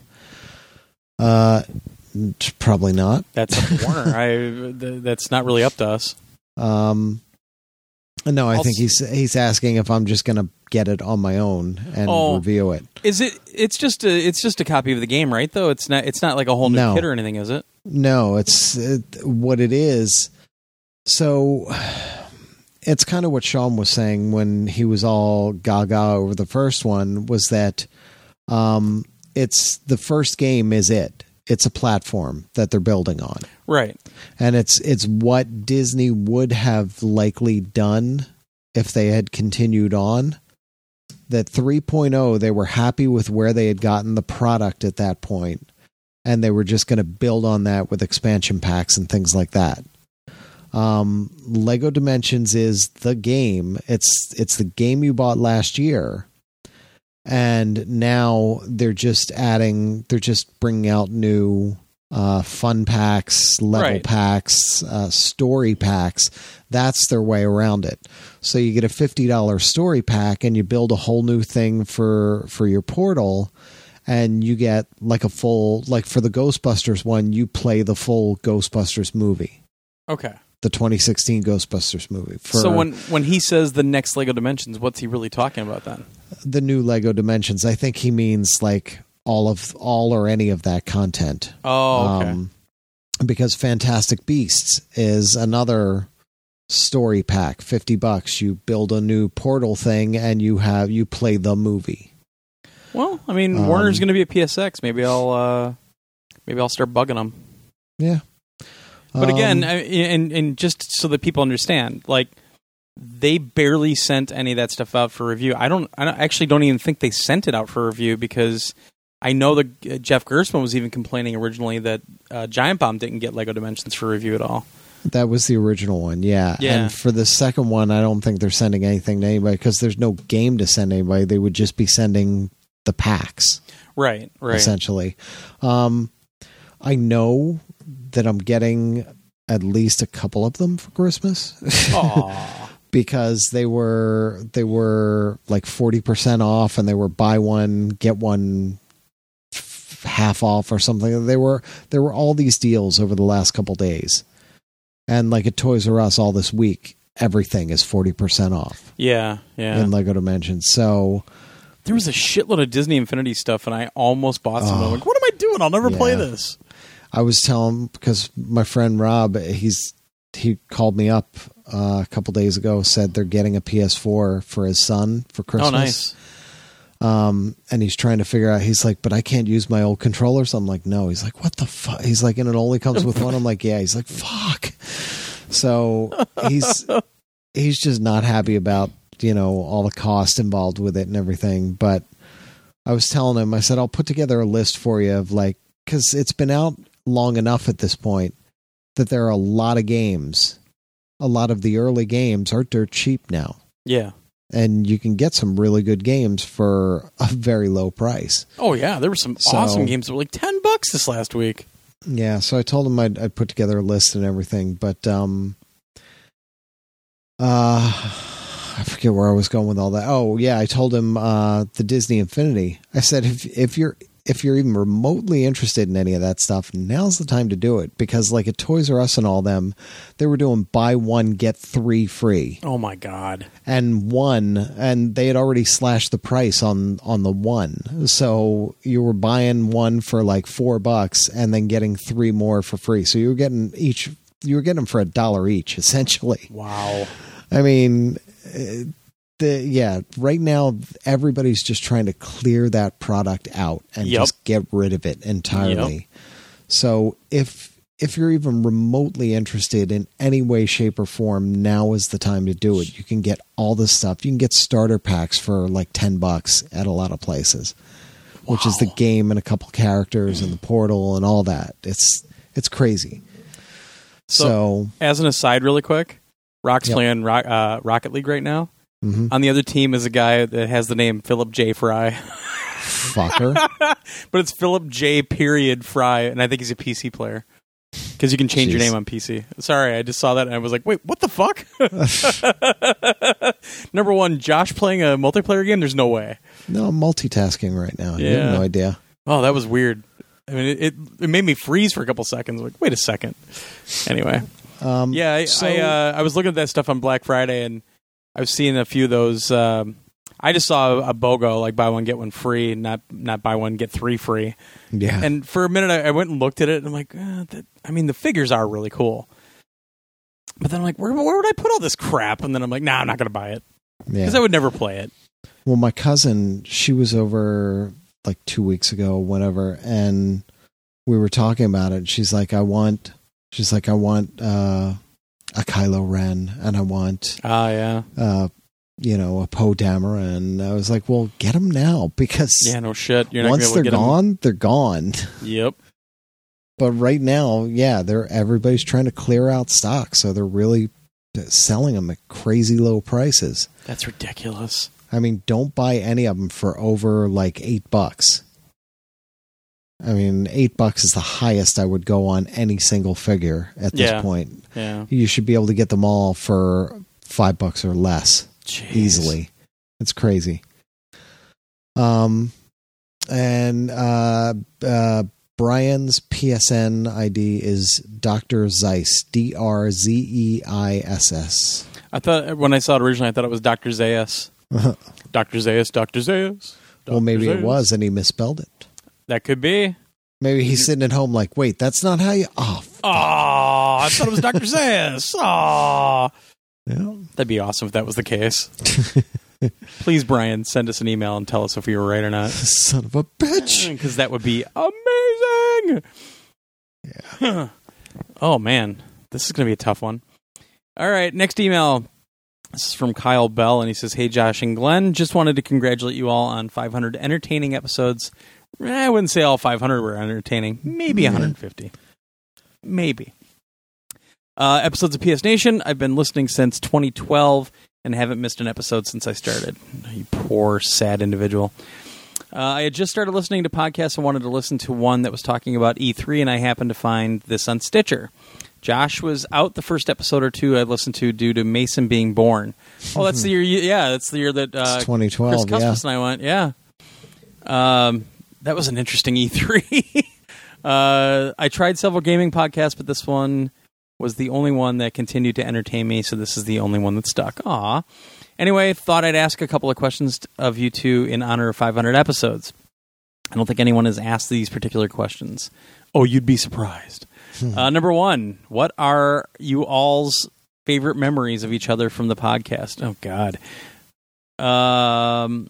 So, Glenn, That's what's your favorite tough. memory of Josh? And Josh, what's your favorite memory of Glenn? I can. The first thing that comes to mind, just because it's funny, is the E3 podcast where we were all sitting around and Oh, we're all talking thing? and the shoes. Yeah, Which I still. funny. Uh, the funny thing is, I don't think I've ever heard it because I don't edit the E3 podcasts. yeah. I just slap them together and throw them up because it's like three in the morning when I finally get it done. So I've never. I don't think I've ever heard it. That I enjoyed. That was really funny. That's the first thing that comes to mind. I can't really think of anything off the top of my head. uh, yeah, I'm trying to think. Well, I mean, there's a great E3 one of Josh even from the year after that when he fell asleep and he started snoring on the podcast. Yeah. Yeah, and we were all in the room because that was I think that was the first year that all four of us were there, or it was the the four other writers and you and I, and everybody's just looking at you laughing, and we're all taking pictures and putting it up, and then it became a thing almost every time now where one of us will eventually fall asleep doing the doing the recording. Because you know was- you're well you're six people in that room and one person's talking about the stuff they saw and the other five are sitting around you know. It's just kind of a byproduct. Yeah, I was also horribly ill because that woman on the plane on the way out. yeah. Was just coughing on you the whole time. Yeah. Yeah. Yeah. Um I mean, one of the things that always cracks me up, and we have it in our Slack channel, which is is even funnier, is when uh, Josh got all creeper behind Greg Miller. Yeah. Uh, when they were they were recording something for like GameSpot or something, and But that wasn't. Uh, that's a frame grab. I, was walking No, back there. and I that's the funny part about I it. walked past it, and they Yeah. took it as a frame grab, and yeah, they've turned it into that. It's well, it's not that it turned anything; it just looked funny because you look like a total creeper. Like, what's going on over here, guys? Yeah. I'm stalking you. Uh, I think some of the funniest stuff was the Joel and stick stuff. Um, you know, we talked Yeah. about that a few times, even in episode 500. But uh, not just um, at the Nintendo thing, but uh, like uh, the woman dressed up like Catwoman when uh, we were at the Sony Online Entertainment booth for uh, DC Online, and uh, she was like taking these pictures and like kissing it and stuff, and um, those were always funny. Um, gosh, I don't know. We hate each other, so yeah, it's not like you know we have to fake our laughter. it's true. Yeah. um. Well, I think one of the funnier things also was you last year for Extra Life. I'm just gonna play Until Dawn a little bit, and you played it for at least 12 hours, yeah. all the way through, and then you stayed up extra to get that platinum, which was Well, just insane. But and then this year, where you you were supposed to be playing Uncharted Four multiplayer, and it wasn't didn't working. work, yeah. And I was like, I don't know what to do. Well, I'll start. I'll just play a little bit of Uncharted, the original Uncharted, Played all the way through while you're it. doing multiplayer. Yeah, and I ended up playing through the whole thing, Yeah. which was great because it killed like seven hours. It was Something like that, awesome. yeah. And then, uh, well, and that that other time when it was like the first time you appeared on Comic Book Men, Oh yeah, and it, we were there for Extra Life, and and I think you brought it up at some point, and then I was that like, I- episode aired Yeah. that night. Yeah, which was and I- crazy. and I woke up and somebody tweeted about it, like, "Hey, I just saw Josh." So I went to AMC's website and they were streaming the episode, and I went and took a screen grab and I put it up before you you were even awake. Like you were still asleep, and I put it up. Yeah, I'm like, "Hey, look who's in Comic Book Men!" And it was it was the you were like had this big shit eating grin on your face yeah. because that was the nerd wedding, right? The Fantastic it was the Four wedding. Yeah, it was. Yeah, it was the wedding of Mike and Ming. Yeah, which was yeah. awesome. But that was yeah, it was funny because I was talking about it. I was like, I don't know when it's going to air or what's going on, but I was there and I don't even know how much I'm in, and then it was on that night. and you were in like a few Yeah. shots. It wasn't Yeah. like just a little flash in the pan. Dead on, clear, standing Oh, there. yeah. Not not like the Elvira one where blink and you miss me, literally. I, I saw it and I was like, wait, was that? And I had to rewind and, and go back and pause it. I'm like, holy shit, yeah, that was me. Jeez. like literally, just boom, in and out, gone. Well, and, and another one with Joel on a stick was um, that's when Sony was back doing the uh, their E3 press conference at the old Shriners uh, or all the the Shrine Theater, Yeah. and G4 had that little stage set up out in the lobby, and um, oh, who was the hardware VP back then? Uh, It was, Peter uh, Dille, I think. Yeah, yeah, it was. And Because I was you- watching that recently. Yeah, I. you kept walking by with Joel and a stick. well, we're standing there. We're standing there. We're looking at it, and I'm like, you know what? I they're live right now, aren't Yeah, they? Yeah, and it was live. really low to the ground. Like it, it was a riser, but it wasn't very high up. And and I'm standing there, and I'm like, oh shit, I can get Joel on a stick. And I reached down, and I pulled it out of the bag, and I just kind of casually held it up next to my face. Oh, And I just there stood for there for a little bit. Yeah, I just stood there for a little bit, like do do do do do. And and actually, that year, that's uh, Joel on a stick was like in every camera shot I could get him on. It Yeah. was crazy. That's when you got. That's when I was doing the interview with Jeff before the press conference, and you did it, and they cut me That off. yeah, that was the second year. Yeah, but even that, like I, I I try to be all cool about it. I just walked behind you guys, like Yeah. and and just kind of was holding it as I walked behind you guys. Like I I don't know you guys. I don't know nothing. I'm just walking back here like anybody. Never even saw it in the video. They cut And it they off cut it, you yeah. even got in frame. Thanks a lot, Josh. That was funny. Yeah, yeah. That uh, you know, it, it was stuff like that that was always the most fun because it was just it was silly, and you didn't see anybody else doing anything like it. And you know, sometimes you go to E3, especially, and you see people doing like that. One dude where he had a Virtual Boy strapped to his head, and he was walking around. I'm like, you're an idiot because you can't see anything. And he was acting like he was in VR, you know, and he had, and that actually that might be the year you didn't go. I think that was when Chris and I were there. And he literally strapped a virtual boy to his head. Jeez. and he was walking around and he literally was just bumping into everything like just being a menace. And then there was another guy which i think you were there that year but i don't know if you saw him but he was doing he had a little pop-up tent.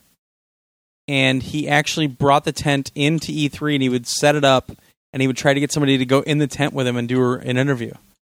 And nobody would do it like everybody was like no that's creepy and i think who was it jaffe i think did it out of everybody that you know, Jaffe was the last person I ever thought that would do something like that. And he literally got in the tent and like did this interview with the guy, and I'm just standing there shaking my head, laughing, because I mean, all right, you're trying something new, I get it, but at a certain point, you might want to stop because you're just creeping people out. But people on the internet don't care. Yeah. Um, yeah, I mean, I don't, I can't really think of anything like specifically. It's just been so much, you know. Yeah. I mean, I always laugh when you nerd out about something, when you get so hyped about something after you play it, uh, especially when it's a game that. That's what always cracks me up about you is, is it's a game that you don't even want to play Yeah. at like an event, and then you play it and you're like, "This fucking game's amazing." um, I mean, that was PSX in Vegas Well, until dawn. You didn't even want to do it. You don't want to touch it. Yeah, and, but that's the thing. It's because I don't. I I know it's dumb because we do this podcast, but I avoid trailers. I don't watch the trailers of any of these games, so I walk in. I'm like, I don't know what the fuck this is, Yeah, unless I've heard something about it. And with that, I was like, eh, yeah, yeah. And then I played it and I was like, shit. And I was kind of that way with when Vikings attack. I just I saw it and I'm like, I don't know if I'm going to like this or not. And then I played it and I just fell in love with it. And then of course it didn't do very well. yeah. um, which for whatever reason, because it was a really good game. Um, but yeah, it's it's th- it's those kind of situations where, and it's not just Josh, but it, I think it happens with you more just because you always seem to. It, it's always the game that you don't seem to have any interest at all is the one that you end up falling in love with yeah. when you finally play it. Whereas me, I'm like, eh, you know, I don't know if, uh, and then I'll play it. I'm like, it's a really neat game, but it's not my type. It's like I like watching somebody play it, and you know, I don't get that into it most of the time. But there have been those situations where, like Mafia Three, I've at E3, I was blown away by what they showed us for Mafia Three. I still don't own the game because now I've heard so many things about it from you and Emra and, and some other people that it's so repetitive and everything. And I'm like, well, maybe I'll buy it when it's like 15 bucks or something.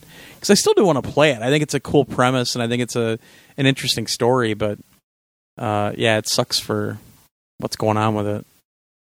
Yeah. But I mean, that happens. There's there's times that, well, obviously, Alien Colonial Marines.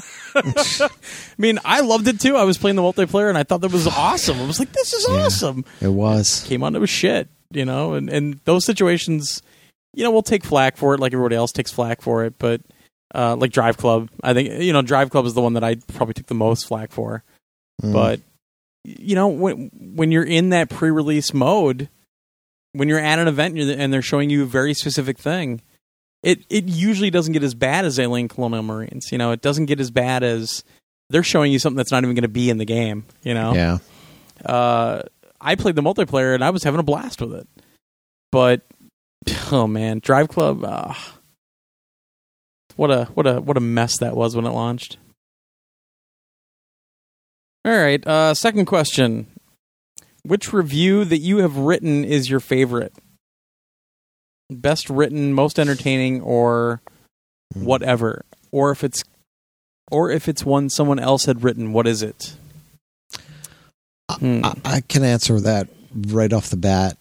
Uh, the one I was most proud of at the time, and I still I think it's one of my best written reviews I ever did, uh, was Journey Hmm.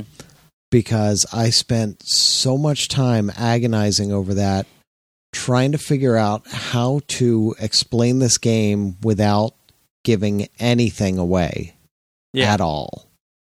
And I wrote and wrote and wrote and I I was I just love the way that turned out. I I wrote this really big long in-depth review that gives you no hint at all as to how the story goes or or what happens in the game. Yeah. Um, but I feel it's really informative as it is. So Yeah. that that one I was very very proud of. Same thing with actually The Last of Us. Um, and especially when I brought that forward to uh, the PS4 uh, for the updated version of it. Um, because with that, I was like, I was like, well, that includes the the DLC, you know, on the disc.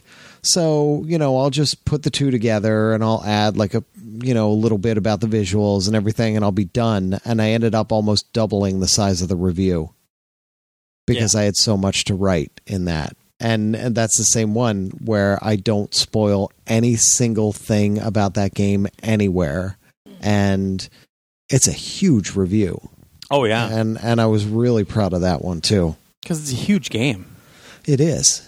I mean, you talking about it so much and a couple other people talking about it so much. That's when I because I knew I wasn't going to be able to play it. I, I I think I played it before I sent it to you or something, and it's just not my style of game at all. You know, and, and although I do love the multiplayer, but um, I was so like interested in it after hearing about it from you and, and a couple other people that I, I somebody did a playthrough on YouTube, an entire playthrough. It was like twelve hours of video, and I literally went and watched it all in one night.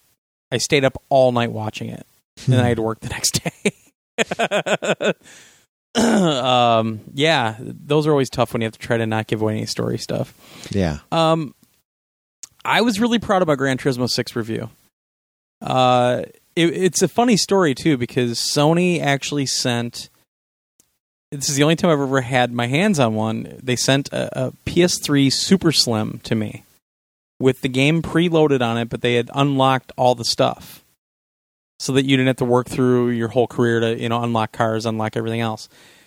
And I get an email from the producer that day, and, and he's like, "Oh yeah, we we put a lot of work into that. You wouldn't believe how how tough that is to do. We can't just put a save file on. We actually had to do a bunch of, of coding and everything. Well, it showed up and it didn't work. so they had my hopes up. They're like, "Oh yeah, all the stuff's unlocked. You can just drive all the supercars and everything." None of it worked. So, um, you know, I installed on my on my PS3 and I'm playing it and playing it. But one of the things about Gran Turismo Six was that they kind of built the foundation for uh, Gran Turismo Sport now, what we know it for, uh, in terms of how their tire modeling is and how their um, suspension is done and, and, some of the other physics. And they did this thing called adaptive tessellation. I'll never forget that that term, adaptive tessellation in in the graphics engine. And I went through a bunch of um, research on my own to understand what that technology was, and I explained it in the review. And I did all I could to explain like what all this fancy schmancy tech tech talk actually was. And I just pulled it up, and holy shit, this is a book. Like this this review is the biggest one I've written. I'm sure between this and an MLB review, this has got to be bigger. It, oh my god, I wrote all this. Holy shit! And that's the funny thing. I don't like writing reviews. I, I just don't like writing, and that's why I do a podcast. Um, but I, I was really proud of that one because I put a ton of time and I put a ton of work in. And actually, I normally don't do this, but I, I know the, one of the producers really well. He's a great friend of mine. He's just become a friend over the years. And I sent him the text from a couple of the spots, like especially the technical stuff. And I said, Can you just let me know if I have this stuff right or where I'm wrong? you know, because I want to make sure I'm explaining this correctly. And he read it over and he sent it back. He goes, "Nope, you got it." And that was a really proud moment for me because of all the research I put in. Uh, because I'm not like a, a graphics guy or you know whatever, and and you know I can understand technical stuff, but you know it was kind of a new area for me. So I was really I was really proud of that one. Uh, and also I'm, I'm you know I, I, really like what I do with the MLB series. I put a lot of time and effort into those as well. Uh, MLB the shows. Um, but I'm one thing I'm I've always been proud of, not just review wise, but one thing I've been proud of just throughout our life cycle is our seemingly uh, unique gift of finding some some diamonds in the rough. Uh, Mark and I finding Shatter on a tiny little screen in the art gallery between the two convention halls. Um, you know, us finding super super uh, supersonic acrobatic po- rocket power battle cars, which mm-hmm. You know ends up being Rocket League. Which you know we were on Rocket League for a while. I, I, well, primarily me. Josh doesn't really play it that much, but um, and how well that turned out, you know, and and uh, Josh finding games. Oh, that's another one. Counter Spy. Mm, you yeah. were so uninterested in Counter Spy. No, I wasn't. A, I I was tired. Oh. I was exhausted, and I looked at it, and I was like, eh, eh I don't really. but that was the thing. Eh. That face you gave me, I'm like, oh, yeah. here we go. And then, yeah, I freaking love that game. yeah, but I mean, it, it's it's those situations where I think you know, not just not just me and you, but Mark and I were were kind of the, the same way to a certain extent. He only went to one E three, but I, I have always felt like you and I, and even like Andy and and Emra and, and Dave and and uh, MJC, we've we've always had a really good knack at finding those smaller games that end up being just super awesome and becoming decently successful as well. You know, Octodad and and uh, uh, like I said, Shatter was the big one for me. I really wish they would redo that for the PS4. Um, yeah, that's that's one of the things that always stuck out for me. And and you know, I mean, we've befriended a lot of indie developers and a lot of indie shops. And I know a lot of people have kind of just a bad opinion of indie games, but you know, there's some of your favorite games out there. I know one person in particular that always decries indie games. Well, guess what? Your favorite game, Rocket League, is an indie game. So there are some fantastic titles that only a few people work on sometimes, and, and you'd be surprised. So yeah. what? I just I pulled up the the Last of Us, the PS3 uh, review, and oh, that that's a and, book. and the remastered review. Yeah. The PS3 review, the word count is eighteen hundred sixteen. Yeah. The remastered review on the PS4, the word count is thirty six hundred. I remember that happening because you rewrote the whole thing. I'm like, why are you rewriting it? It's the same game. I know. I just I had to because I I was just I literally I was just gonna copy paste and just you know okay the visuals are a little bit better and blah blah blah and I'm done. But then I started writing and I start well I have to explain this. No, I have to talk about this. And oh I have to and I ended up yep just about rewriting and I doubled the size of it for fuck's sake. man. Oh my gosh, that's nuts. but you know that's one thing that I've always that I've always made uh, kind of a priority is I don't like gaming sites that they just put the writers on a rotation and whatever comes up you're working on that you're working on that. Um, we've always tried to make it a point that you know if it's if it's a genre that you're interested in that's the reviews that we want you to work on because we're not critics we're gamers that are writing an opinion a piece about it you know that's what our reviews are Yeah, and I think you get a much more accurate portrayal of of how the game is. And sometimes, yeah, you might think that our score is a little high, but at the same time, uh, it might be because you're a fan of the genre, and in your mind, you're willing to give it a little bit more leeway because you're enjoying the core of the game. I know MJC. There's a couple of reviews that he did that he was really enjoying it, and he gave it a little bit higher of a, of a score before he put it up. And he's like, "But this is broken. This is broken. This is broken." I'm like, "But then why are you giving it such a high score?" Because I'm really having fun with it. I'm like, "Well, then go with it," you know. Um, and that's not just him. I think it's everybody. Yeah. Um, I just hate the fact that you know we do scores anyway, but we have to. but uh, yeah, and I like the fact that we're able to review a lot of the hardware too. I, there's some really cool stuff that we've gotten our hands on that that uh, it's fun to be able to let people know about stuff. Yeah. Yep. Is that everything in that email? I'm not looking. I'm looking at my Gran Turismo Six monster review. Uh, any any reviews that someone else has written that uh, stands out? You're gonna get that one. I don't read all of them. Um, hmm. you know, some of Keith's re- reviews were a lot of fun. Yeah, Um, the like the first couple, I was like, "What the f- what is going on here?" and then I started to get into it, and then we had the whole "Hey editor, hey reviewer" thing going back and forth. So that was always a lot of fun. Um, I'll tell you though. Well, for Chaz, let me say something about Chaz. Oh, boy. Chaz, I've told you this in the past, and you were good at it, and now you've gone back to it. So I'm going to call you out right here on the dun podcast. dun dun. it's the Josh call out of the week.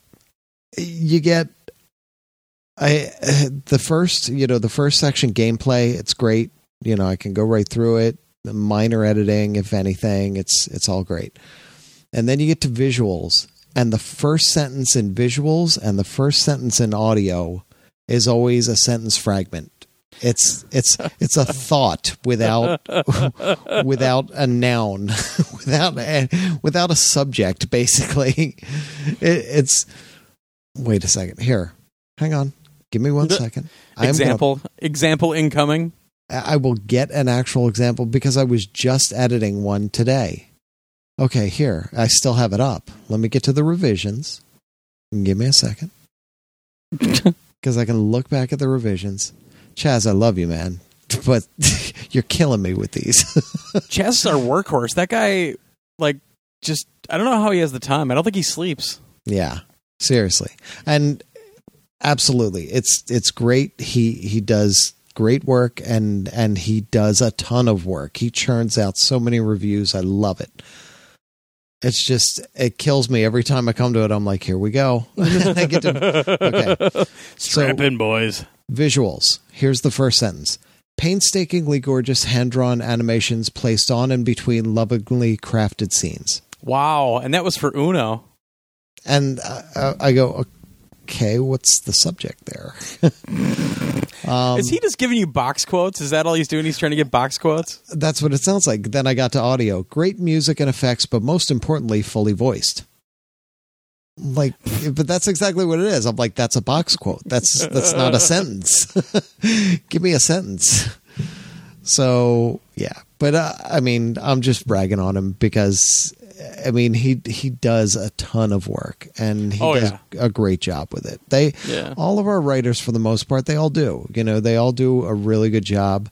Um, yeah, if I'm calling out on people, um, MJC use an apostrophe every now and then. Oh, I mean, seriously, he he speaks with contractions. I've heard him speak, but yeah, he speaks pretty clearly. We we heard him on the podcast last week. but when he writes, he never uses an apostrophe. it's, it is so rare. You know why? I, I guarantee I know why. Because he's used to typing on his phone, and that auto corrects on his phone. Hmm. I guarantee you that's why. Hmm. Yep. And the other thing, just for everybody in general, that they they they name the game. They put the name of the game in like every other sentence. Oh yeah. and then I have to take that out. the thing I like about Borderlands is that Borderlands is so cool when you're playing. It's it's it's the the backgrounds of Borderlands are amazing when you're when it's you're the in most Borderlands. Borderlands that Borderlands can be when it's being a Borderlands. like like holy shit, dude! Did you read Score this? Borderlands point five. no. But I just I get a little punchy because I edit all these. So Yeah. I mean, and honestly, everybody really we've got good writers. Uh, You know, if everybody was a sucky writer, I, I wouldn't do this. I Yeah. just I would quit at this point. Yeah. Um, they're all really good, and it's it's fun to read through these things because there's a lot of times where, like, I don't know that I'd have time to read the reviews if I wasn't editing them. right. Every single review that goes up on the site, so getting to read through these things, I'll see one and I'll be like, "Oh yeah, I wonder what this game is about," and I'll read through it. I'm like, "Fuck, that's really cool. I want this game now." You know, so it's actually helped turn me on to a bunch of things that I didn't even know were out there, or that I just kind of heard the name and saw a little bit of the trailer, and I was like, "Meh," and then I read it and I'm like, "Shit, that sounds really good." Yeah. So yeah, I, I usually skim a lot of our reviews. I just don't have the time to sit down and read read read them. Uh, but I also don't just go and look at the score and that's it. You know, I'll skim through them. But yeah, you obviously have a lot more exposure to those than I do. yeah, yeah, So a lot more. yeah, yeah. but but it's cool because like i said i i do get to discover a lot of things um you know which is fun. Uh i i get to see a lot of things that i didn't even know existed. Um Yeah. you know some of the reviews just take me by surprise. And there's reviews where i'm like oh okay it's this game and it's this person. This is going to be a high score. And then i go through it i'm like whoa. Yeah. whoa holy shit.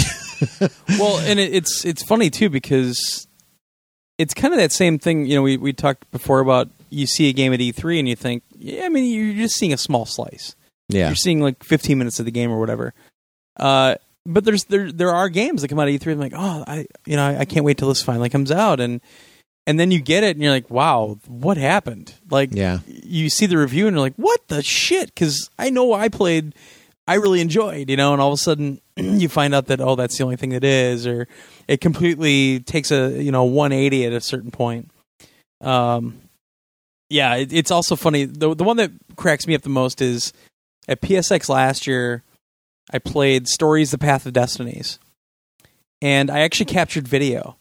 And they gave me a USB drive of it, and I really enjoyed it. I thought, man, this is a really fun game. And I couldn't remember the goddamn name of it, and I couldn't find the USB drive. I lost it. So this whole time I'm trying to explain to people, like, no, no, it's like this cool game, and it does this and this and this. And then I just kind of forgot about it. And I think I want to say MJC did the review for it. And I remember finally seeing the review. I'm like, oh shit, that's the game. so I got it. I haven't played it yet, but I, you know, I've got it now. But um, it was it was really fun. And then I looked at the review. I'm like, holy shit, he enjoyed it. All right, good. I wasn't totally off track. Uh, So- Stories was Ray. Was Ray? Okay, it's Yeah. Ray. But I think he scored it pretty high. He gave it a nine point five. Yeah, see. Because what I played, I, I had a lot of fun. They literally just sat me down in front of it and let me play. And, and uh, I enjoyed the writing quite a bit, and it was easy to understand, and it was beautiful. Uh, and that's one thing I, I really love about PSX because, you know, E3 is E3, and E3, you know, with all the bullshit we put up with and, and all the stuff that happens, it's still an absolute treat to go to E3 every year.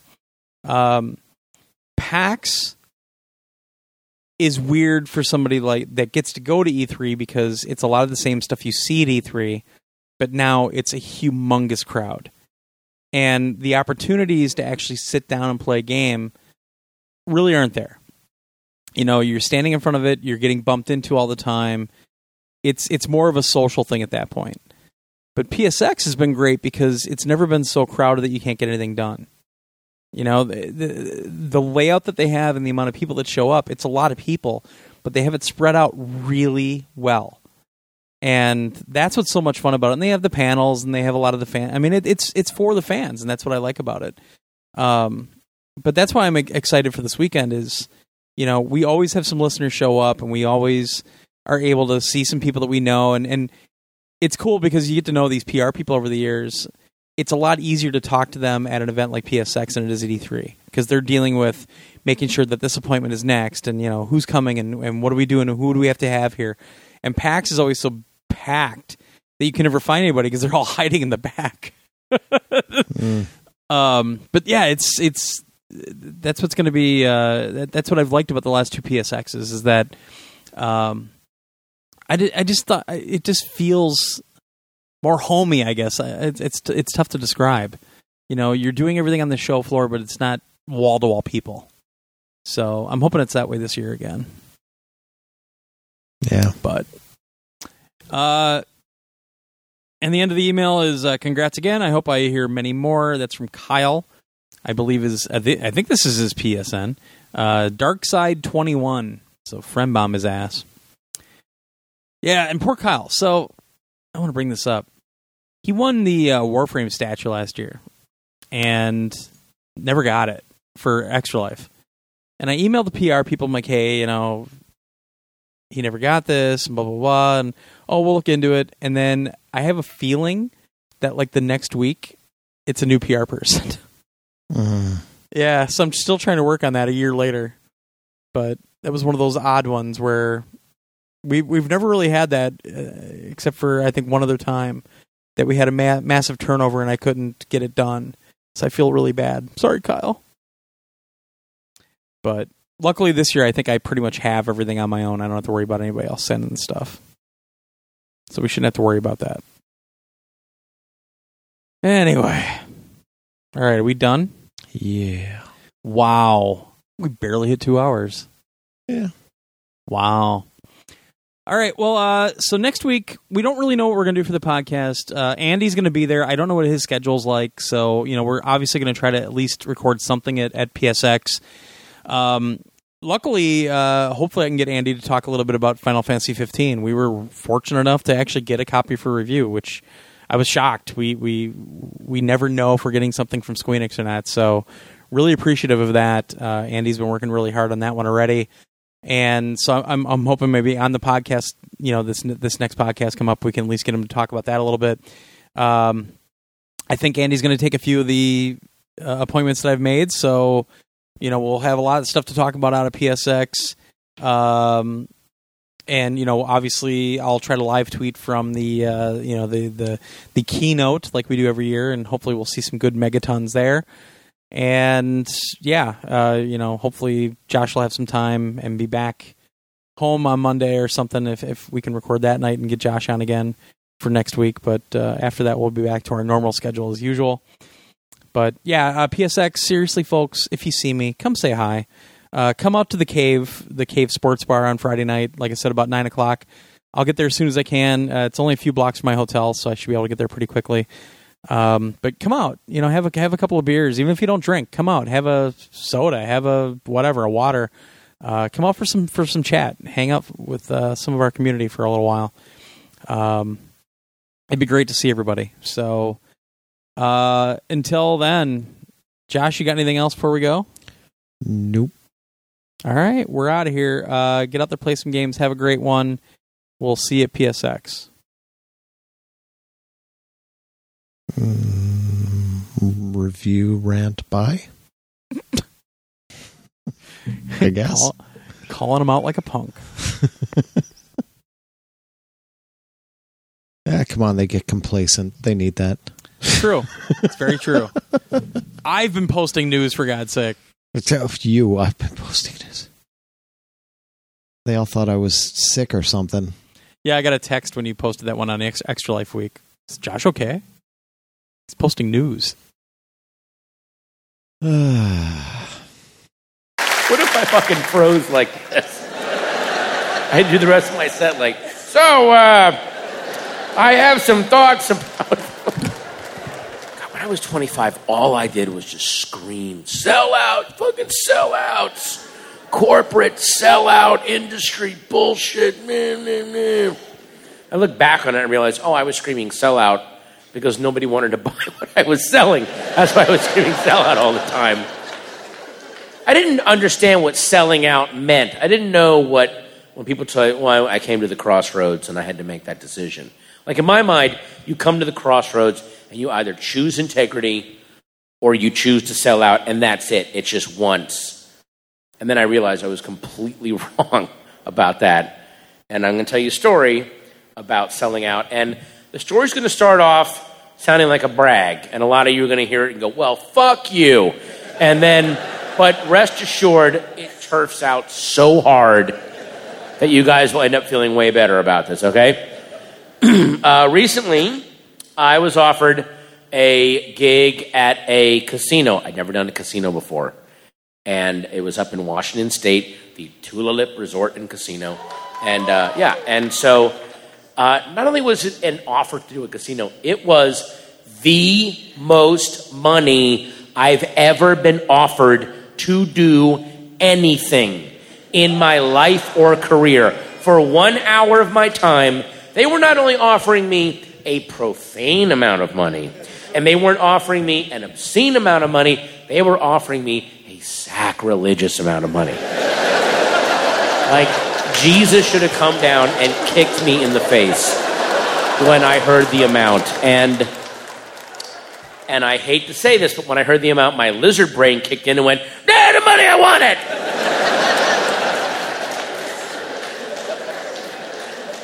Off I go to the Tulalip Resort and Casino. So I get there, and they're so nice to me. They're so nice. The club manager meets me at the door. She's already checked me into my room. I'm all ready to go. Whisk me up there, me and my luggage. I enter a hotel room that was, and I'm not exaggerating, bigger than any house or apartment I have ever lived in in my life. It was five bedrooms, a bath the size of a small pool, gigantic, gigantic. And I'm marveling at it, and I'm not paying much attention to her. And I only halfway hear her say, Would you be willing to do a VIP meet and greet for our VIP high roller customers? And I'm thinking, They're paying me so much money, they're being so nice to me. Absolutely, yes. Yes. And then she goes, Okay, well, I will come and get you at quarter to seven, and we'll do it at seven o'clock.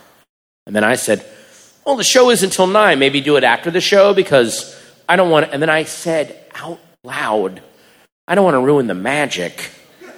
The magic of a pudgy guy going up and whining about Lord of the Rings. I don't want to. I don't want him to see behind the Freddie Mercury glam exterior that I put on. And again, I'm still staring at this room and I don't hear the tension in her voice when she said, You do not want to do this after the show. Do it before the show. Trust me. Okay. Come get me at quarter to seven. She leaves. I jerked off in two of the bedrooms. I didn't I didn't know what else to do. The room was people, the room was so goddamn big. I was like a terrified orangutan. I just ran around, just, it's my room now. So then I comes and gets me. I go downstairs in the VIP meet and greet room. There's a green blanket where they're going to green screen digital pictures behind us, any background that people want. And I'm standing there, and they bring in the 40 VIP high roller customers who happen to be the 40 drunkest human beings I've ever seen. Ever. Ever. And I was in a frat in college, and I've been to a Russian wedding. That is how drunk these people were beyond.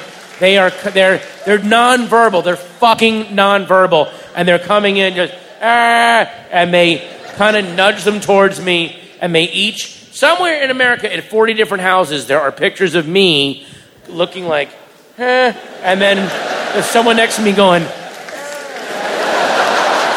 And if those pictures can be reassembled, they form the key of time. So.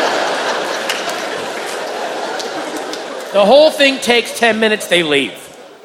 And I'm standing there thinking, it's fucking 7 o'clock. The show starts in two hours. They're going to drink more. That's why they're leaving. The, the room holds 400 people, so one out of every 10 will be that drunk. And in my mind, like, well, this is going to be a nightmare. It's going to be terrible. She goes, Let's go back up to your room. We'll come get you at 10 minutes to 9. She leaves. I jerk off in the bathtub. She comes back. We go down, go backstage. My opener is sitting there. And I said, Hey, if you want, I'll go out, I'll introduce you, or I'll bring you from offstage with an offstage mic. And he said, Oh, I went on. I went on at 8 o'clock. I said, You went on at 8? That sucks. You did an hour? That's a ripoff. The, he goes, Oh, I just did 15 minutes. And I asked, and then what happened? He said they kicked all the lights on in the room and they have these portable bars in the back. And they said, next 45 minutes, $2 shots. and everyone got up and ran to the back of the room. And, and he said they were coming back to their seats with their arm like this, with like nine shot glasses, sitting down and just boom, boom, boom, boom. So it's 400 screaming drunks. But I'm still a professional, and they're paying me a lot of money. And I tell the woman that's running the room, said, How much would you like? Do like 50 minutes, an hour? And then she said, It's totally cool if you just do half an hour. I go, Well, again, that's not very, for the money you're paying me, I should do the full hour. She goes, Please don't do more than 30 minutes. I'm serious. You do not need to do more that we'll be perfectly happy. Just do 30 minutes. So, they announce me. Hang on, because I'm off stage. The announcer gets on. Ladies and gentlemen from the King of Queens, please welcome Patton Oswalt. Then, one, I take a step out. The minute I become visible,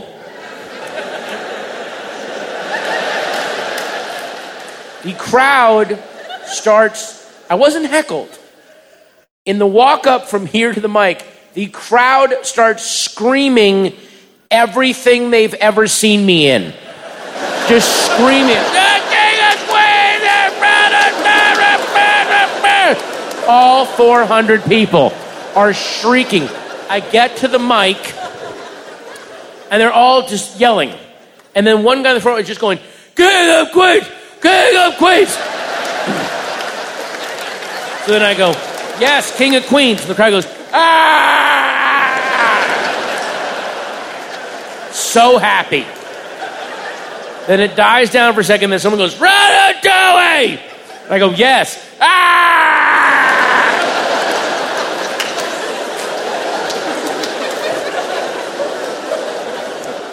For half an hour,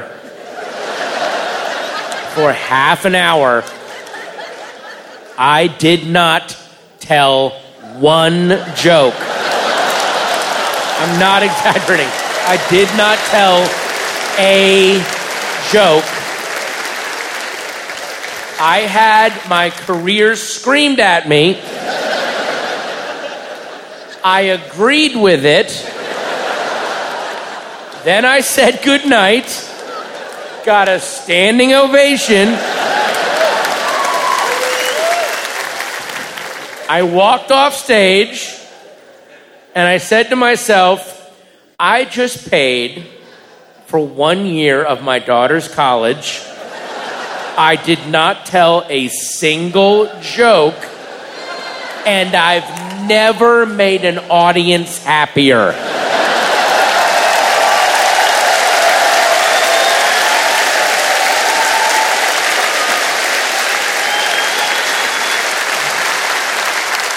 I work hard writing fucking jokes, trying to be original, do new shit. I didn't know that you get, if you get to a certain point in your career, you can just go and get looked at and screamed at and pay. That's the fucking crossroads. Because when I got off stage, the lady that ran the club said, "We have that was awesome. We have 15 other casinos. If you want to go out, we'll bring you up every weekend." Yeah. That offer is always there. So, however, whenever you see me doing stand up from this point on, just know that right behind me is the pulsing door of compromise and success. Always fucking there.